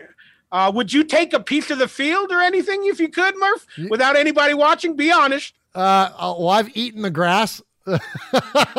I've eaten the grass in right field, as I mentioned after an A's game. I went on the field and I ate the grass in right field because Reggie Jackson was my all-time favorite A's player for many, many years. Still, still is, and uh, that's where he played. So I ate the grass in, in right field, and uh, um, that was back when I used to partake, and uh, that's what happens when you get overserved. You you do goofy things like eat grass, and so um, yeah, so so I literally have ingested the field of that of that facility. Would I take something? I don't know. I mean, um, you know, you've heard me mention before uh, that you know I've I've been going to the Oakland Coliseum literally since my mother was pregnant with me. I went to the '72 World Series and have spent you know, countless times there for for A's games, for Raiders games, for monster truck rallies. My first concert was next door at, at before it was even Oracle when it was the Oakland Alameda uh, County Coliseum Arena, and like you know, I've I've spent a lot of time on the on the on those acres right there, and so um, I don't know if I necessarily you know the memories that I have of being there with my dad and and and and other family members and friends and you know going on my own and cutting I used to cut school and go to A's games like you know all that kind of stuff. I think that would be enough and I've got enough pictures and all that. I don't feel like I would need to have a piece of the stadium with me but but if I was a PSL holder and if I was paying for my seat for the last I don't know, you know, however long, 15 years or whatever. And I, and that seat I've been sitting in, you know, would I be tempted to unbolt that sucker or take something home, take the, the, the seat with the, the, you know, the fold down portion of it with me? Eh, maybe I don't know. I guess it would depend on how crazy it started getting around me. I mean, I don't, I don't condone vandalism by any means, but yeah, I mean, I, that would, I could, I could see why people would do something like that, but I don't think I would go too crazy with it, especially if I was with my kids. I want to be like setting an example, be like, okay, kids, like, you know, after, just because, you know, things are over, so you're now entitled to steal and vandalize. Like, I don't know if I would condone that. I mean, the A's are still going to play there next year, so they still got to have seats. So if you take your seats with them, someone's got to pay for it to replace it. Uh, you know what? In a weird world, I might as well take one of the rats one of the rats that you know infest the O.co Coliseum. You, you know, maybe maybe he'll still be alive, so you know I'll have a pet for a few years. Or if he dies, then I got the bones that were in the stadium on the last game. Or if I can bring seven of my friends, if they all know welding, I'm taking that torch. All seven of us are going to take the, you know, the Al Davis torch with all the autographs because that's going to be some worth some money. There you go. I would take Reggie Nelson. That's what it, yeah, I would take take Reggie home because I don't want him playing for us anymore. I'm just taking Reggie Nelson home with me. Come on, Reggie, we're go- you're coming with us, man. We've had a, we've had enough of this of you wearing this uniform. You're coming with us. All right, you know what? Let's do it. Let's. There's a movie where they kidnap a basketball yes. player and hold him for ransom. let, let's steal a Denver Bronco. Do we take Case Keenum? Who do we take from oh, the Denver No, leave him there. We want to see him playing forever. Let's take somebody like Phillip Lindsay, who's actually going to, uh, you know what I mean, could be a detriment to our team in the future. Yeah, let's kidnap oh Phil or, or, or uh, Von Miller. Let's just go for it, man. Like, uh, who is it that they in that it was um it was Celtic Pride. It was Dan Aykroyd and Daniel Stern, and they right. kidnapped who was it? Uh, Damon Wayans. I don't know. He was like a New York. He's a Nick, uh, Nick or something, right? Yeah. yeah. Yeah. So let's just let's just go, and he was their best player. So let's just go right to the top. Let's let's get Von Miller, and uh, you know what I mean. And uh, we'll we'll. Uh, of course, it's going to take more than just you and me because he'd kick both of our asses with probably both hands tied behind his back. But I think as Raider Nation collective, we can we can uh, we can get him. This is evidence. You got Mondays with Mike and Murph talking about kidnapping Bronco players and holding them for ransom on eBay or something. So oh much God. for that alibi, huh? Woo! That's hilarious. Listen, All right. This is a joke. If anybody touches Von Miller next week, we had nothing to do with it. Yeah, we're talking about the proverbial ushers, you know, not the real ushers. We're talking about the proverbial oh, ushers. Oh, my God. They don't exist. Uh, let's try to do an actual game time uh, preview.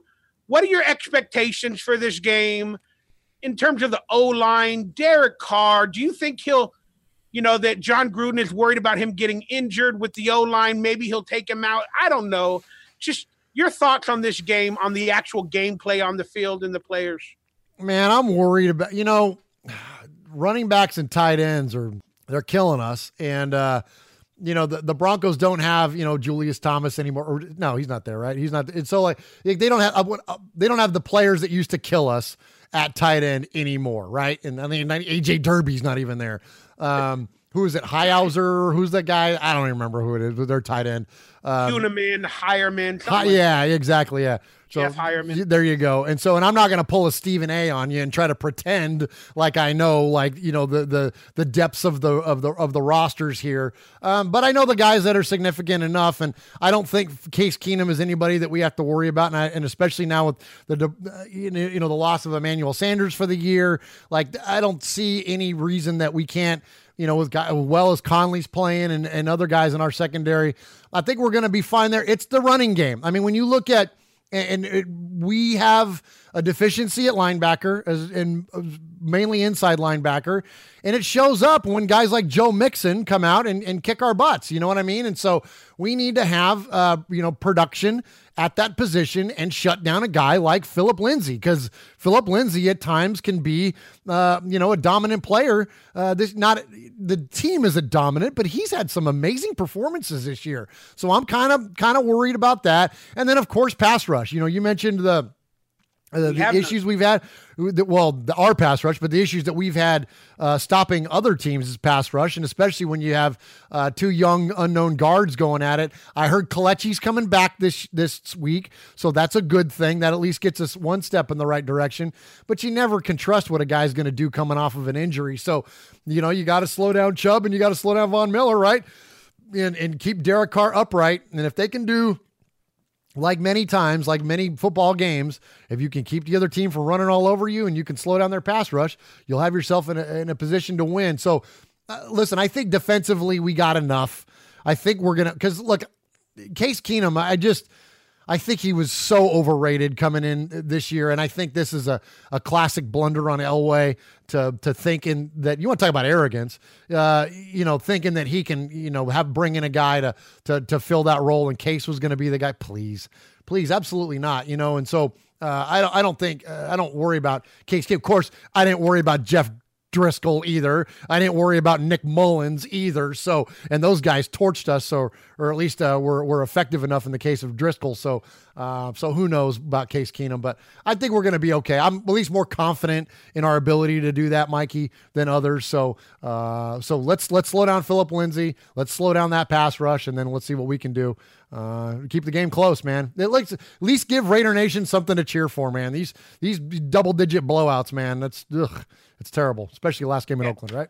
We've had a revolving door at the roster, uh, you know, position basically for about five, six weeks now. So I don't know who's playing from week to week. And players are being released from Gruden on free agency, like Emmanuel Lamur and stuff like that. And Gareon Conley, I believe he's not going to play. I believe he's still completely in the concussion protocol. Uh, so that being said, but you're right, Gabe Jackson is possibly coming back. Donald Penn is not going to play. No, Gabe's Gabe's out. Gabe's out for the year. He's on sorry, IR. Gabe's, Gabe's out. Gabe's I, out. But uh, we got Col- yeah, we got Kelechi come back. Hey, one more name I'm going to throw out there too, real quick. Uh, Darren Waller, man, let's get that kid the ball again. I'm I'm excited for him. Big size guy, speed guy, a lot of athleticism there, man. He looks like six six and runs a four four six, man, at tight end. That's awesome. Let's get Darren yeah, Waller the ball. Th- they are kind of like trick plays to the tight end, and they've worked the previous three weeks. I guarantee you, Denver, you know, has it on the radar now. So it's going to be a little bit tougher for Lee Smith to catch a touchdown three games in a row. Same thing with Darren Waller, two games in a row. I think it's going to be a little tougher for them moving forward. So that might open up the doors for Marcell Ateman or Jordy Nelson again.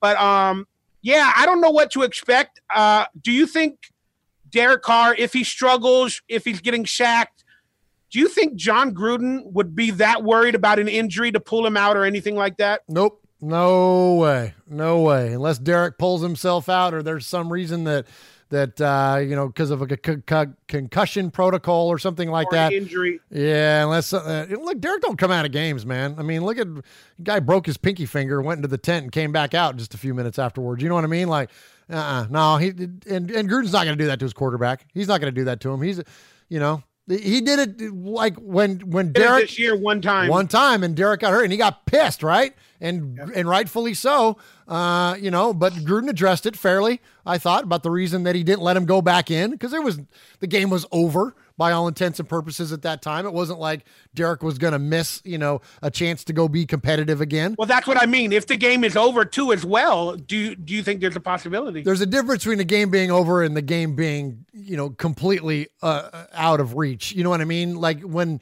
when Derek got left out, like it wasn't like McCarron was out there running them on the last few series of the game in a in a in a, in a game that was like you know a chance for them to win. You know what I'm saying? Like it wasn't like that. It was just like it, we kept them out of. It wasn't even victory formation. It was just like like you know what I'm saying. So like the game was was literally over at that point.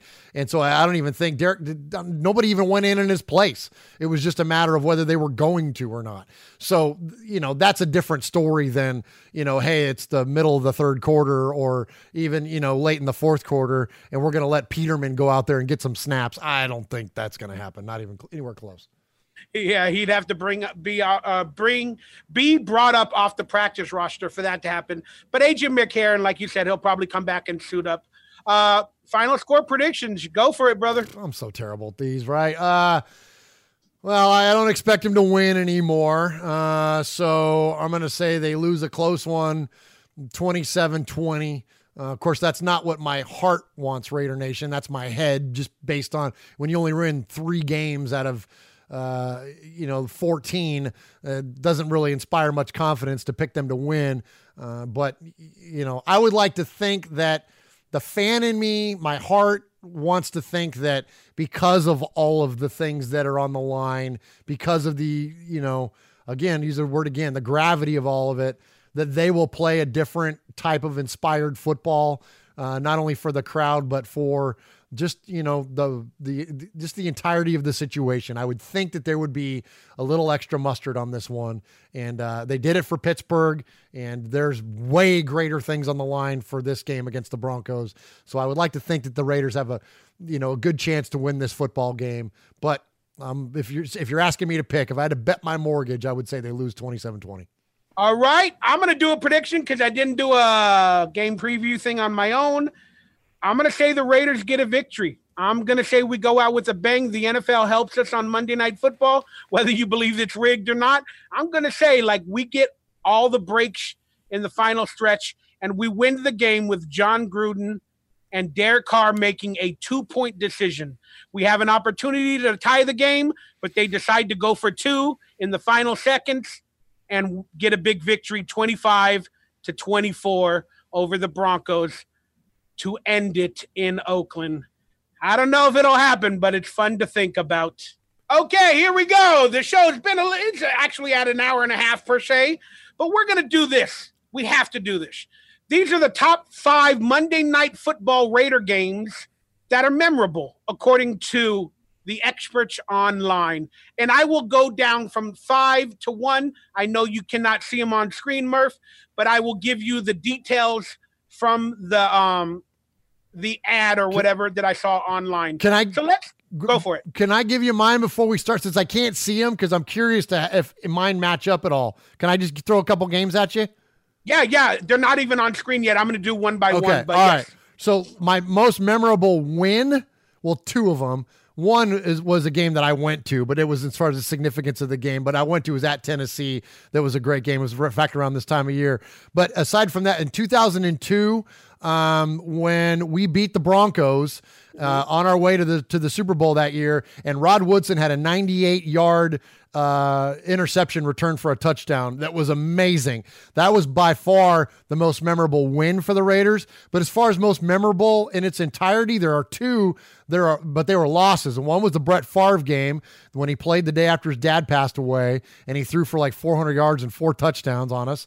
Uh, and then the other one was the night uh, that we played the Niners in in 1994 And not only did Jerry Rice set the touchdown record in that game, but that was the game that Napoleon McCallum broke his leg. And so, like, that game, like, I mean, I remember watching that thing. I know exactly where I was. I know where I was sitting. I know who I was with. I know, like, I mean, I remember that like it was yesterday. So, th- sadly, those two losses are memorable, uh, probably even more vividly than the than the win. Uh, and they were even that much longer ago than the win. But uh, but those were, anyways, those are the three that, that that came to mind when when I saw this question on our sheet. So I'm curious to hear what the rundown says. Yeah, I should have did my own research and looked up all the Monday night football games for myself, but I didn't really have the time. I'll be quite honest with you guys. But according to the experts of the top five most memorable Monday night football Raider games, these are in their order. Um, all right, so let's go at number five. Number five is September 19th, 1983. The Raiders beat the Dolphins 27 to 14. Miami had represented the AFC in the Super Bowl in the year before, even though the Raiders had been the top playoff seed. So this game was about reestablishing the pecking order in the conference and building a 13 to nothing halftime lead. The Raiders left no doubt as to which what team was the best one in the AFC that year. In fact, it was 27 to nothing in the fourth quarter before Miami even scored. Quarterback Jim Plunkett needed to attempt just 15 passes in this entire game, completing 11 of them. As running back Marcus Allen ran for 105 yards, of course, the Silver and Black would go on to win a third Super Bowl in that season. Note Dan Marino made his NFL debut in this game, throwing two garbage time touchdown passes in the final quarter. That is number five, September 19th, 1983. Raiders 27, Dolphins 14. I don't remember that game, but I want to watch it. I'm sure you can find it online, man. There's a lot of full football games on YouTube, and It's fantastic. You like uh, if you like to go back and watch some of these games. Yeah, I'm building a game, and if you remember any of these, you know, let me know after. Uh, number four, November. This is the one I think you possibly talked about, or at least in that season. November 11th, 2002. The Raiders beat the Broncos 34 yeah. to 10. That's it. This was a huge game most people don't remember, as Oakland used this game as a springboard to another AFC championship and the team's first since 1983. The Raiders had started the season 4 0 before losing the next four games, including two in overtime. Oakland needed this win to right the ship. The Silver and Black got it going again on this night. The big play was a 98 yard interception return for a touchdown in the first quarter by Oakland's Rod Woodson. But quarterback Rich Gannon showed why he would win the league's MVP award in 2002 by completing that night 34 out of his 38 attempts for 352 yards and three touchdowns. Wide receiver Jerry Rice caught two touchdowns as the Raiders would only lose one more time during the regular season on the way to that Super Bowl 37. Number four, you got it good. That was a great game, man. That was a great game. I didn't know it was Monday Night Football. You get it? Like by reading this, I start to remember some of these yeah, games. man. Yeah. Now, you know, it's unfortunate. Like, I was too little, and so were you. When the Raiders were the kings of Monday night and all that stuff, that was, I mean, because I'm sure, uh, you know, this list is going to have games from the 70s that, you know, we just were too little to remember or, or whatever to be around for at all. Uh, but because I'm sure that's where this list is going. It's got to be. But yeah, but that one in 2002, like we haven't had a lot of significant Monday Night Football games since then, if you think about it. So that's uh, that that we're again we that we're on the positive side of. So that's why that one stands out to me so much. We will have a big one this Monday night, and I hope it's just as memorable for all the reasons we spoke about just recently. Uh, number three on the top five Monday Night Football Raider games, December 3rd. It was a cold, chilly night in 1979 as the Raiders were versus the Saints. The Raiders won 42 to 35 versus the Saints. No, this wasn't a memorable season for Oakland at all, as the Raiders finished 9 and 7 for the second year in a row and missed the postseason again, too, for the second straight time. However, this game further cemented the Monday Night Football legend of the Raiders at the time. Oakland was down 35 to 14 in the third quarter before quarterback Ken Stabler led the Raiders to four straight touchdowns and an amazing come from behind win at the New Orleans Superdome. He had just thrown a pick six to bury his team in the 21 point lead hole, but Stabler tossed three touchdown passes in the fourth quarter, including the final two to wide receiver Cliff Branch to give Oakland the unlikely victory. At this point, basically everyone associated with the NFL just knew that the Raiders were a give me win when they played on primetime television, but the Raiders were definitely not a give me or give me on this night. You ever did you ever watch that game or remember it? I don't. I was six, so no, I, I don't. I don't remember that. I don't remember a lot of. I don't remember what my teachers were in elementary school, let alone remember this game. But hey, we, we got homework now. Like I'm gonna try to find these games yeah. and I'll send it to you, and but, but we're that, gonna watch them. But that's what Kenny did, man. I mean, that's why you know, as a kid, I do remember him being my favorite player, and it was because of these were the kinds of things that he did. So yeah, that's that's awesome, man. That's awesome. Here we go. Now we're getting into my generation. Uh, number two, October 20th. It was almost Halloween. I'm just kidding. October 20th, 1980. Raiders 45, Steelers 34. It's hard to explain how big this was at the time, but with backup quarterback Jim Plunkett now at the helm, after an injury to starter Dan Pastorini, the Silver and Black had to go to Pittsburgh on Monday Night Football to take on the two time defending Super Bowl champions. This matchup was a shootout with several lead changes. First, it was the Steelers up 17 to 7, and then it was the Raiders up 28 to 17. But here comes Pittsburgh again to make it just a one point game, 35 to 34 by the end of the third quarter. Oakland closed out the game with 10 unanswered points to win the contest.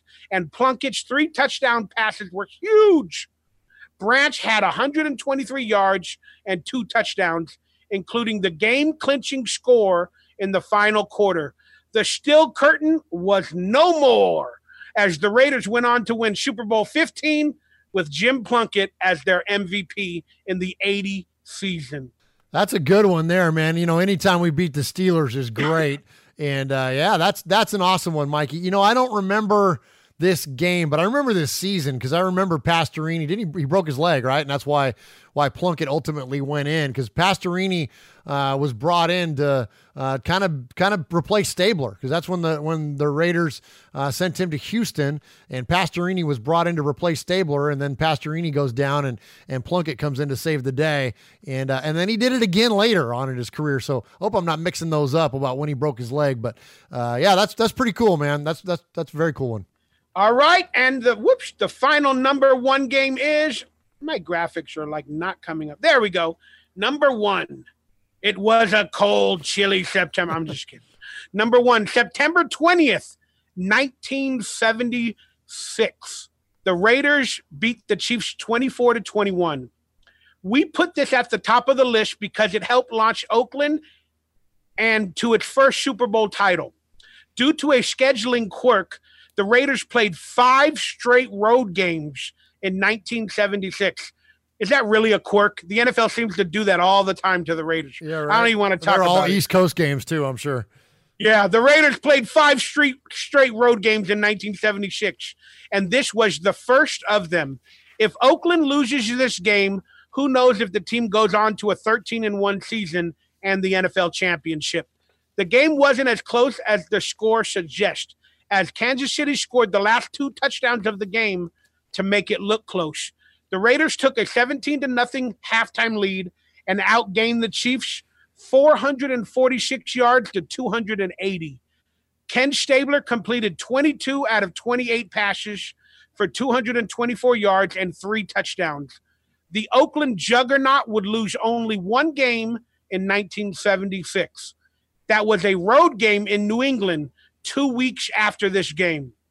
This was one of seven games the Raiders would win during the year by seven points or less. And that is your number one top Monday night football Raider game, according to the experts. That's a cool one. You know, I like how they mentioned that that was, you know, the year that they marched to the Super Bowl. And, and we went through, well, we didn't go through Pittsburgh. Pittsburgh came to us, but But that was the game earlier that I mentioned. When you when you watch footage of that game, the crowd runs onto the field after we beat the Steelers in the AFC Championship game that year, and that was that was probably 1976 was probably the most significant year in the entirety of the Raiders' history when you look at it, uh, the significance of it of of Madden and of Davis and of winning the first Super Bowl and the performances of people like Stabler and all the different people. I you know I made mention uh, at times about how the '70s Raiders were like superheroes to me, and you look at the people on these teams, man, and this was this was their coming out party. You know, this was their their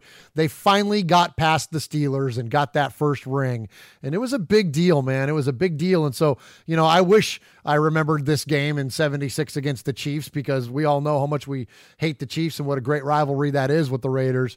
Uh, so I wish I did remember it, but that's that sounds awesome because that year, uh, Mikey, I'm just I'm telling you, man, as a Raiders fan, that's the year. That's got to be the year for all Raider fans to point at as the most significant in the history of the team. Yeah, so I implore you, Murph, and me, let's do some homework during this offseason before the Super Bowl let's find some of these games and let's rewatch them. I'd let's love see, to. Let's see what the NFL history and the Raiders of Oakland or LA is all about. And let's look at the NFL before all this mamsy pamsy, you know, making it for the offense, nobody getting injured. When men were men and players were players, and they knew that they were putting their bodies on the field, not only for money, but for pride and excellence. Let's rewatch some of these games. Even if you're a 12 year old Raider fan, let's do some homework and let's do some research. More importantly, if you're a 12 year old Raider fan, watch these games. Absolutely. I've showed my kids. Uh, we have we've never sat down to watch a full game, but we've I've shown them plenty of highlights of players from everybody from from Snake to you know Howie Long to Charles Woodson to whoever to to show them so they understand the significance of those those players and in terms of the Raiders. So absolutely younger players. There was a world that existed before iPhones and social media. And so yep. you, you know what I mean? Go out there and explore it and you know it will help you uh, in in terms of informing your opinions about football and especially about this team. You know, and and I'm not going to use this as an opportunity to take shots at young younger fans, Mikey, because there are a lot of good ones. Uh, but there are well, usually when you hear a, a crazy thought or a, oh my gosh, I can't believe we're this bad, or I can't believe we've never done this, or I can't usually that comes from the fan that you know isn't quite aware of those times of those days. So you know go back and look at look at raider history. Go back there and watch this stuff man. It's all i you can watch the freaking uh, afl championship game from 1967 the raiders and the houston oilers and watch us throttle the dang houston oilers in a game where we got like nine sacks like, go back and watch that stuff. Go back and learn about Daryle Lamonica and Jim Otto and George Blanda and all these guys, even guys that predate these 70s Raiders, man. There's a just an amazing history of this football team out there to be had. So I'm with you, Mikey. I'm gonna, I just I made myself a note here. I'm gonna take you up on that, uh, my friend, and let's let's let's find these things and let's watch them, man. This, this great idea for the offseason. Yeah, I have a wonderful archive of a lot of Raider stuff from many years on hard drives and everything. I don't know if I could say that, you know, the NFL will come after me for having videos and, you know, I'm covering my mouth so they can't prove it's me. But I got a wonderful archive, but I do got to find these games and see if I got them. I definitely want to watch them, and that'll be great. So there it is. Look, let's talk about next week. We should do a game preview, but we're not going to. Next Monday, if not before, because that is around New Year's time. Uh, that will be New Year's Eve, I believe, next Monday. So we might possibly do another Friday show like we had today. But next Monday or the next show will literally be the season finale of Mondays with Mike and Murph. Doesn't mean the show is going anywhere. It just means we literally put in 23 episodes and it's a season finale. And then we're going to start doing possibly uh, monthly shows and specials like for the Super Bowl, for the the draft, and all that other stuff. We're not going anywhere, but we're celebrating next week the season finale, our first inaugural season of Mondays with Mike and Murph. So there it is, Murph. What say you on that subject? It's been a great run, Mikey. I've had a blast this year doing Mondays with Mikey and Murph and look forward to doing one more before we move into monthly mode. Uh, but I do appreciate you, my friend. Appreciate you uh, welcome me to your uh, welcoming me to your channel. And I'll save all the the, the sappiness for the, the for the last show. But uh, I've really enjoyed this first season of Mondays with Mikey and Murph. So appreciate you uh, having me and appreciate uh, all the hard work that you've put into making this uh, not only a, a blast to participate in, but I think a, a fun watch for for Raider Nation. And and so I appreciate all of you that have uh, watched us this year. I can't read the chat, but I always go back and read through it. So uh, for any of those shout outs in the, in the chat, much respect back from me and look forward to catching up with that. And so Merry Christmas to you all. Merry Christmas to Raider Nation. If you don't celebrate Christmas and you celebrate something else, there's Festivus or whatever the heck else it is, all I can say is this, this is a great time of year to just remember that we're all in this together. Love on one another, man. Be kind to one another. Give away. Giving is way better than receiving on all all fronts. So, uh, you know, give with your time and your resources and your grace and your love and your forgiveness and do that all for one another. And uh, I'm just, uh, you know, just a, just a fun time of year. And Mikey, I extend all that stuff to you, brother. I appreciate you. And uh, hope you, uh, you, I know you've had some health challenges and whatnot here lately, but I hope you're able to find some joy and some family in this, uh, in this season, buddy, as we're, uh, we're closing out this now 2018. Yes, I love your t-shirt. You're definitely in the Christmas spirit early. What's your favorite memorable quote from a Christmas story? Car's full. Oh no! Wait, no, you said Christmas story. I thought you said Christmas movie. no, the sto- the shirt the, from your T-shirt. I thought you were going to say Christmas movie, so I went to Christmas vacation. Uh, oh. oh gosh, I don't know. Uh, you know what? I'll tell you what my favorite scene. It's not even a quote. It's with the kid when he gets so. It's it's Ralphie's little brother when he gets com- uh, all wrapped up in his winter clothes and he falls down on his back and he can't get up. That's my favorite part. When he's just laying there and he's going, ah! That's my favorite part. I love it. They they air that show like 24 hours a day during uh, Christmas. I'll tell you what, and one another one popped into my head. Uh, how about when the dad, when he goes, "Ooh, fragile, must be Italian."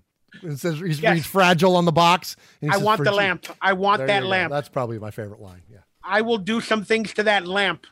All right, now keep it in the Christmas spirit, Mikey.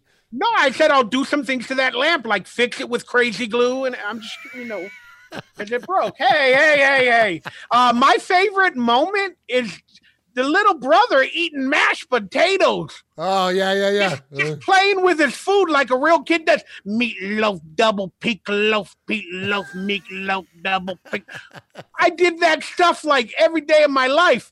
Then I just like the moment where the kid's tongue is on the pole. Great and he goes, scene. "Come on, yeah, come back, yeah. come back." I just that movie is great. What do you want for Christmas, brother? You know, I'm. I don't want to. I'll give you a cheesy answer, man. I just, you know, uh, I'm kind of a hippie on this stuff. Just kind of peace and love and kindness, man, is all I want. If I had to pick something tangible, I mean, I, you know, I'm so thankful for so much. Got a great, amazing family, and everyone's, you know, happy and healthy, and so that's that's all I can I can ask for. So again, I hate to give you a cheesy answer, but if I had to pick something, I'd like a new camera. How about that? I want to. I want a new camera for the Murph's Fan Cave studio here, so uh, I can broadcast this face for radio in uh, in 4K. How about that? 4K, man, they're gonna see my pimples. I don't want that. I How about you, my all. man? What do you got going on, brother? What do you got going on? What do you want for Christmas? A healthy future. I want a few more years on this planet Earth. I've seen too much death, destruction, uh, illnesses, too much violence going on uh, people losing their lives, their homes, everything. I just want it all to stop. And I want everybody to slow down and just realize every moment you wake up that you're alive. And that's another opportunity to have a blessed day. Amen, dude. Hey, man, I should be a preacher. Hey, man, I, I can't like follow that up, dude. That's, I'm. Well done, Mikey. So there it is. Murph, let them know where they can find you again, quickly again. Please go to murphsfancave.com and look for us, youtube.com slash Murph's Fan Cave. That's M U R F S Fan Cave. You can find us all over the interwebs, but most importantly, because of Mikey's influence and encouragement, we have become big fans of the live stream. So please subscribe to Murph's Fan Cave. That will get you Raiders Fan Radio. That will get you the audio version of Mondays with Mikey and Murph. And that will also get you the Fan Club Blitz, which is a phenomenal fan club show put on the guys from the New Jersey chapter of the Black Hole. That's youtube.com slash Murph's Fan Cave.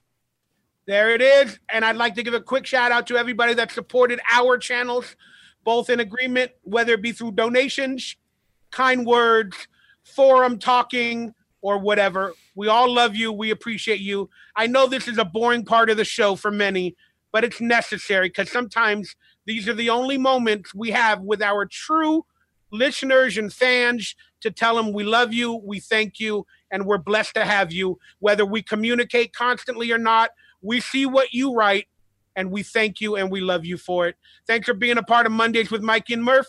We'll see you on the season finale next week. And please let us know in the forum below some of your favorite moments that stand out from you from this entire season. And maybe we'll have some clips on next week's show.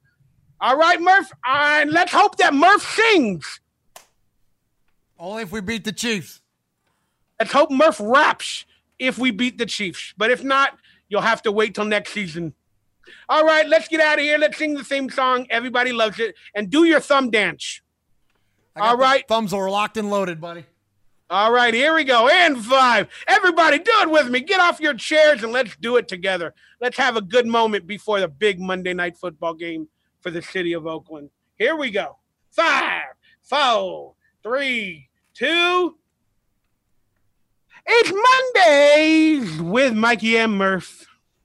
We talking Raiders and football dirt. Thumb dance. Cause we are new Raider talk show. It's like I'm driving. It's a good show. Let's go.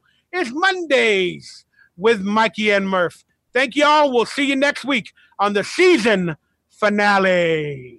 Who are you texting? My therapist. You text with your therapist? Text, video chat, call. Yep. That sounds too easy. How did you find her? I just went to betterhelp.com slash save. She's a licensed therapist and it's all online. I connect when it's convenient for me and don't waste time driving anywhere. Plus, it's affordable. I wonder if I should try it. It's great to talk to someone in confidence. She's helped me sort out quite a few things. And right now you save 10% off the first month when you go through betterhelp.com slash save.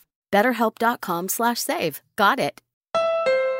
This holiday season, you know what I have on my wish list? Adventure. That's why I got a new Honda during the Happy Honda Days sales event. They have a whole lineup of rugged, all wheel drive SUVs CRV, Pilot, Passport. But at the end of the day, I drove off in a new HRV with a bunch of safety features. And best of all, I got it on clearance. So don't just sit around knitting an ugly holiday sweater. See your local Honda dealer for Happy Honda Days clearance pricing today. Everyone knows therapy is great for solving problems, but getting therapy has its own problems too, like finding the right therapist, fitting into their schedule, and of course, the cost. Well, BetterHelp can solve those problems. It's totally online and built around your schedule. It's surprisingly affordable too. Connect with a credentialed therapist by phone, video, or online chat, all from the comfort of your home. Visit betterhelp.com to learn more and save 10% on your first month. That's BetterHelp, H E L P. Driving plays a big part in driving the local economy. It helps us all get where we're going and creates good jobs close to home. At Cenovus Energy, our refineries in Toledo and Lima are a reliable domestic source of gasoline, diesel, and jet fuel. Plus, more than 2,300 employees and contractors work for us here in Ohio. See how we're helping local communities move forward at cenovus.com.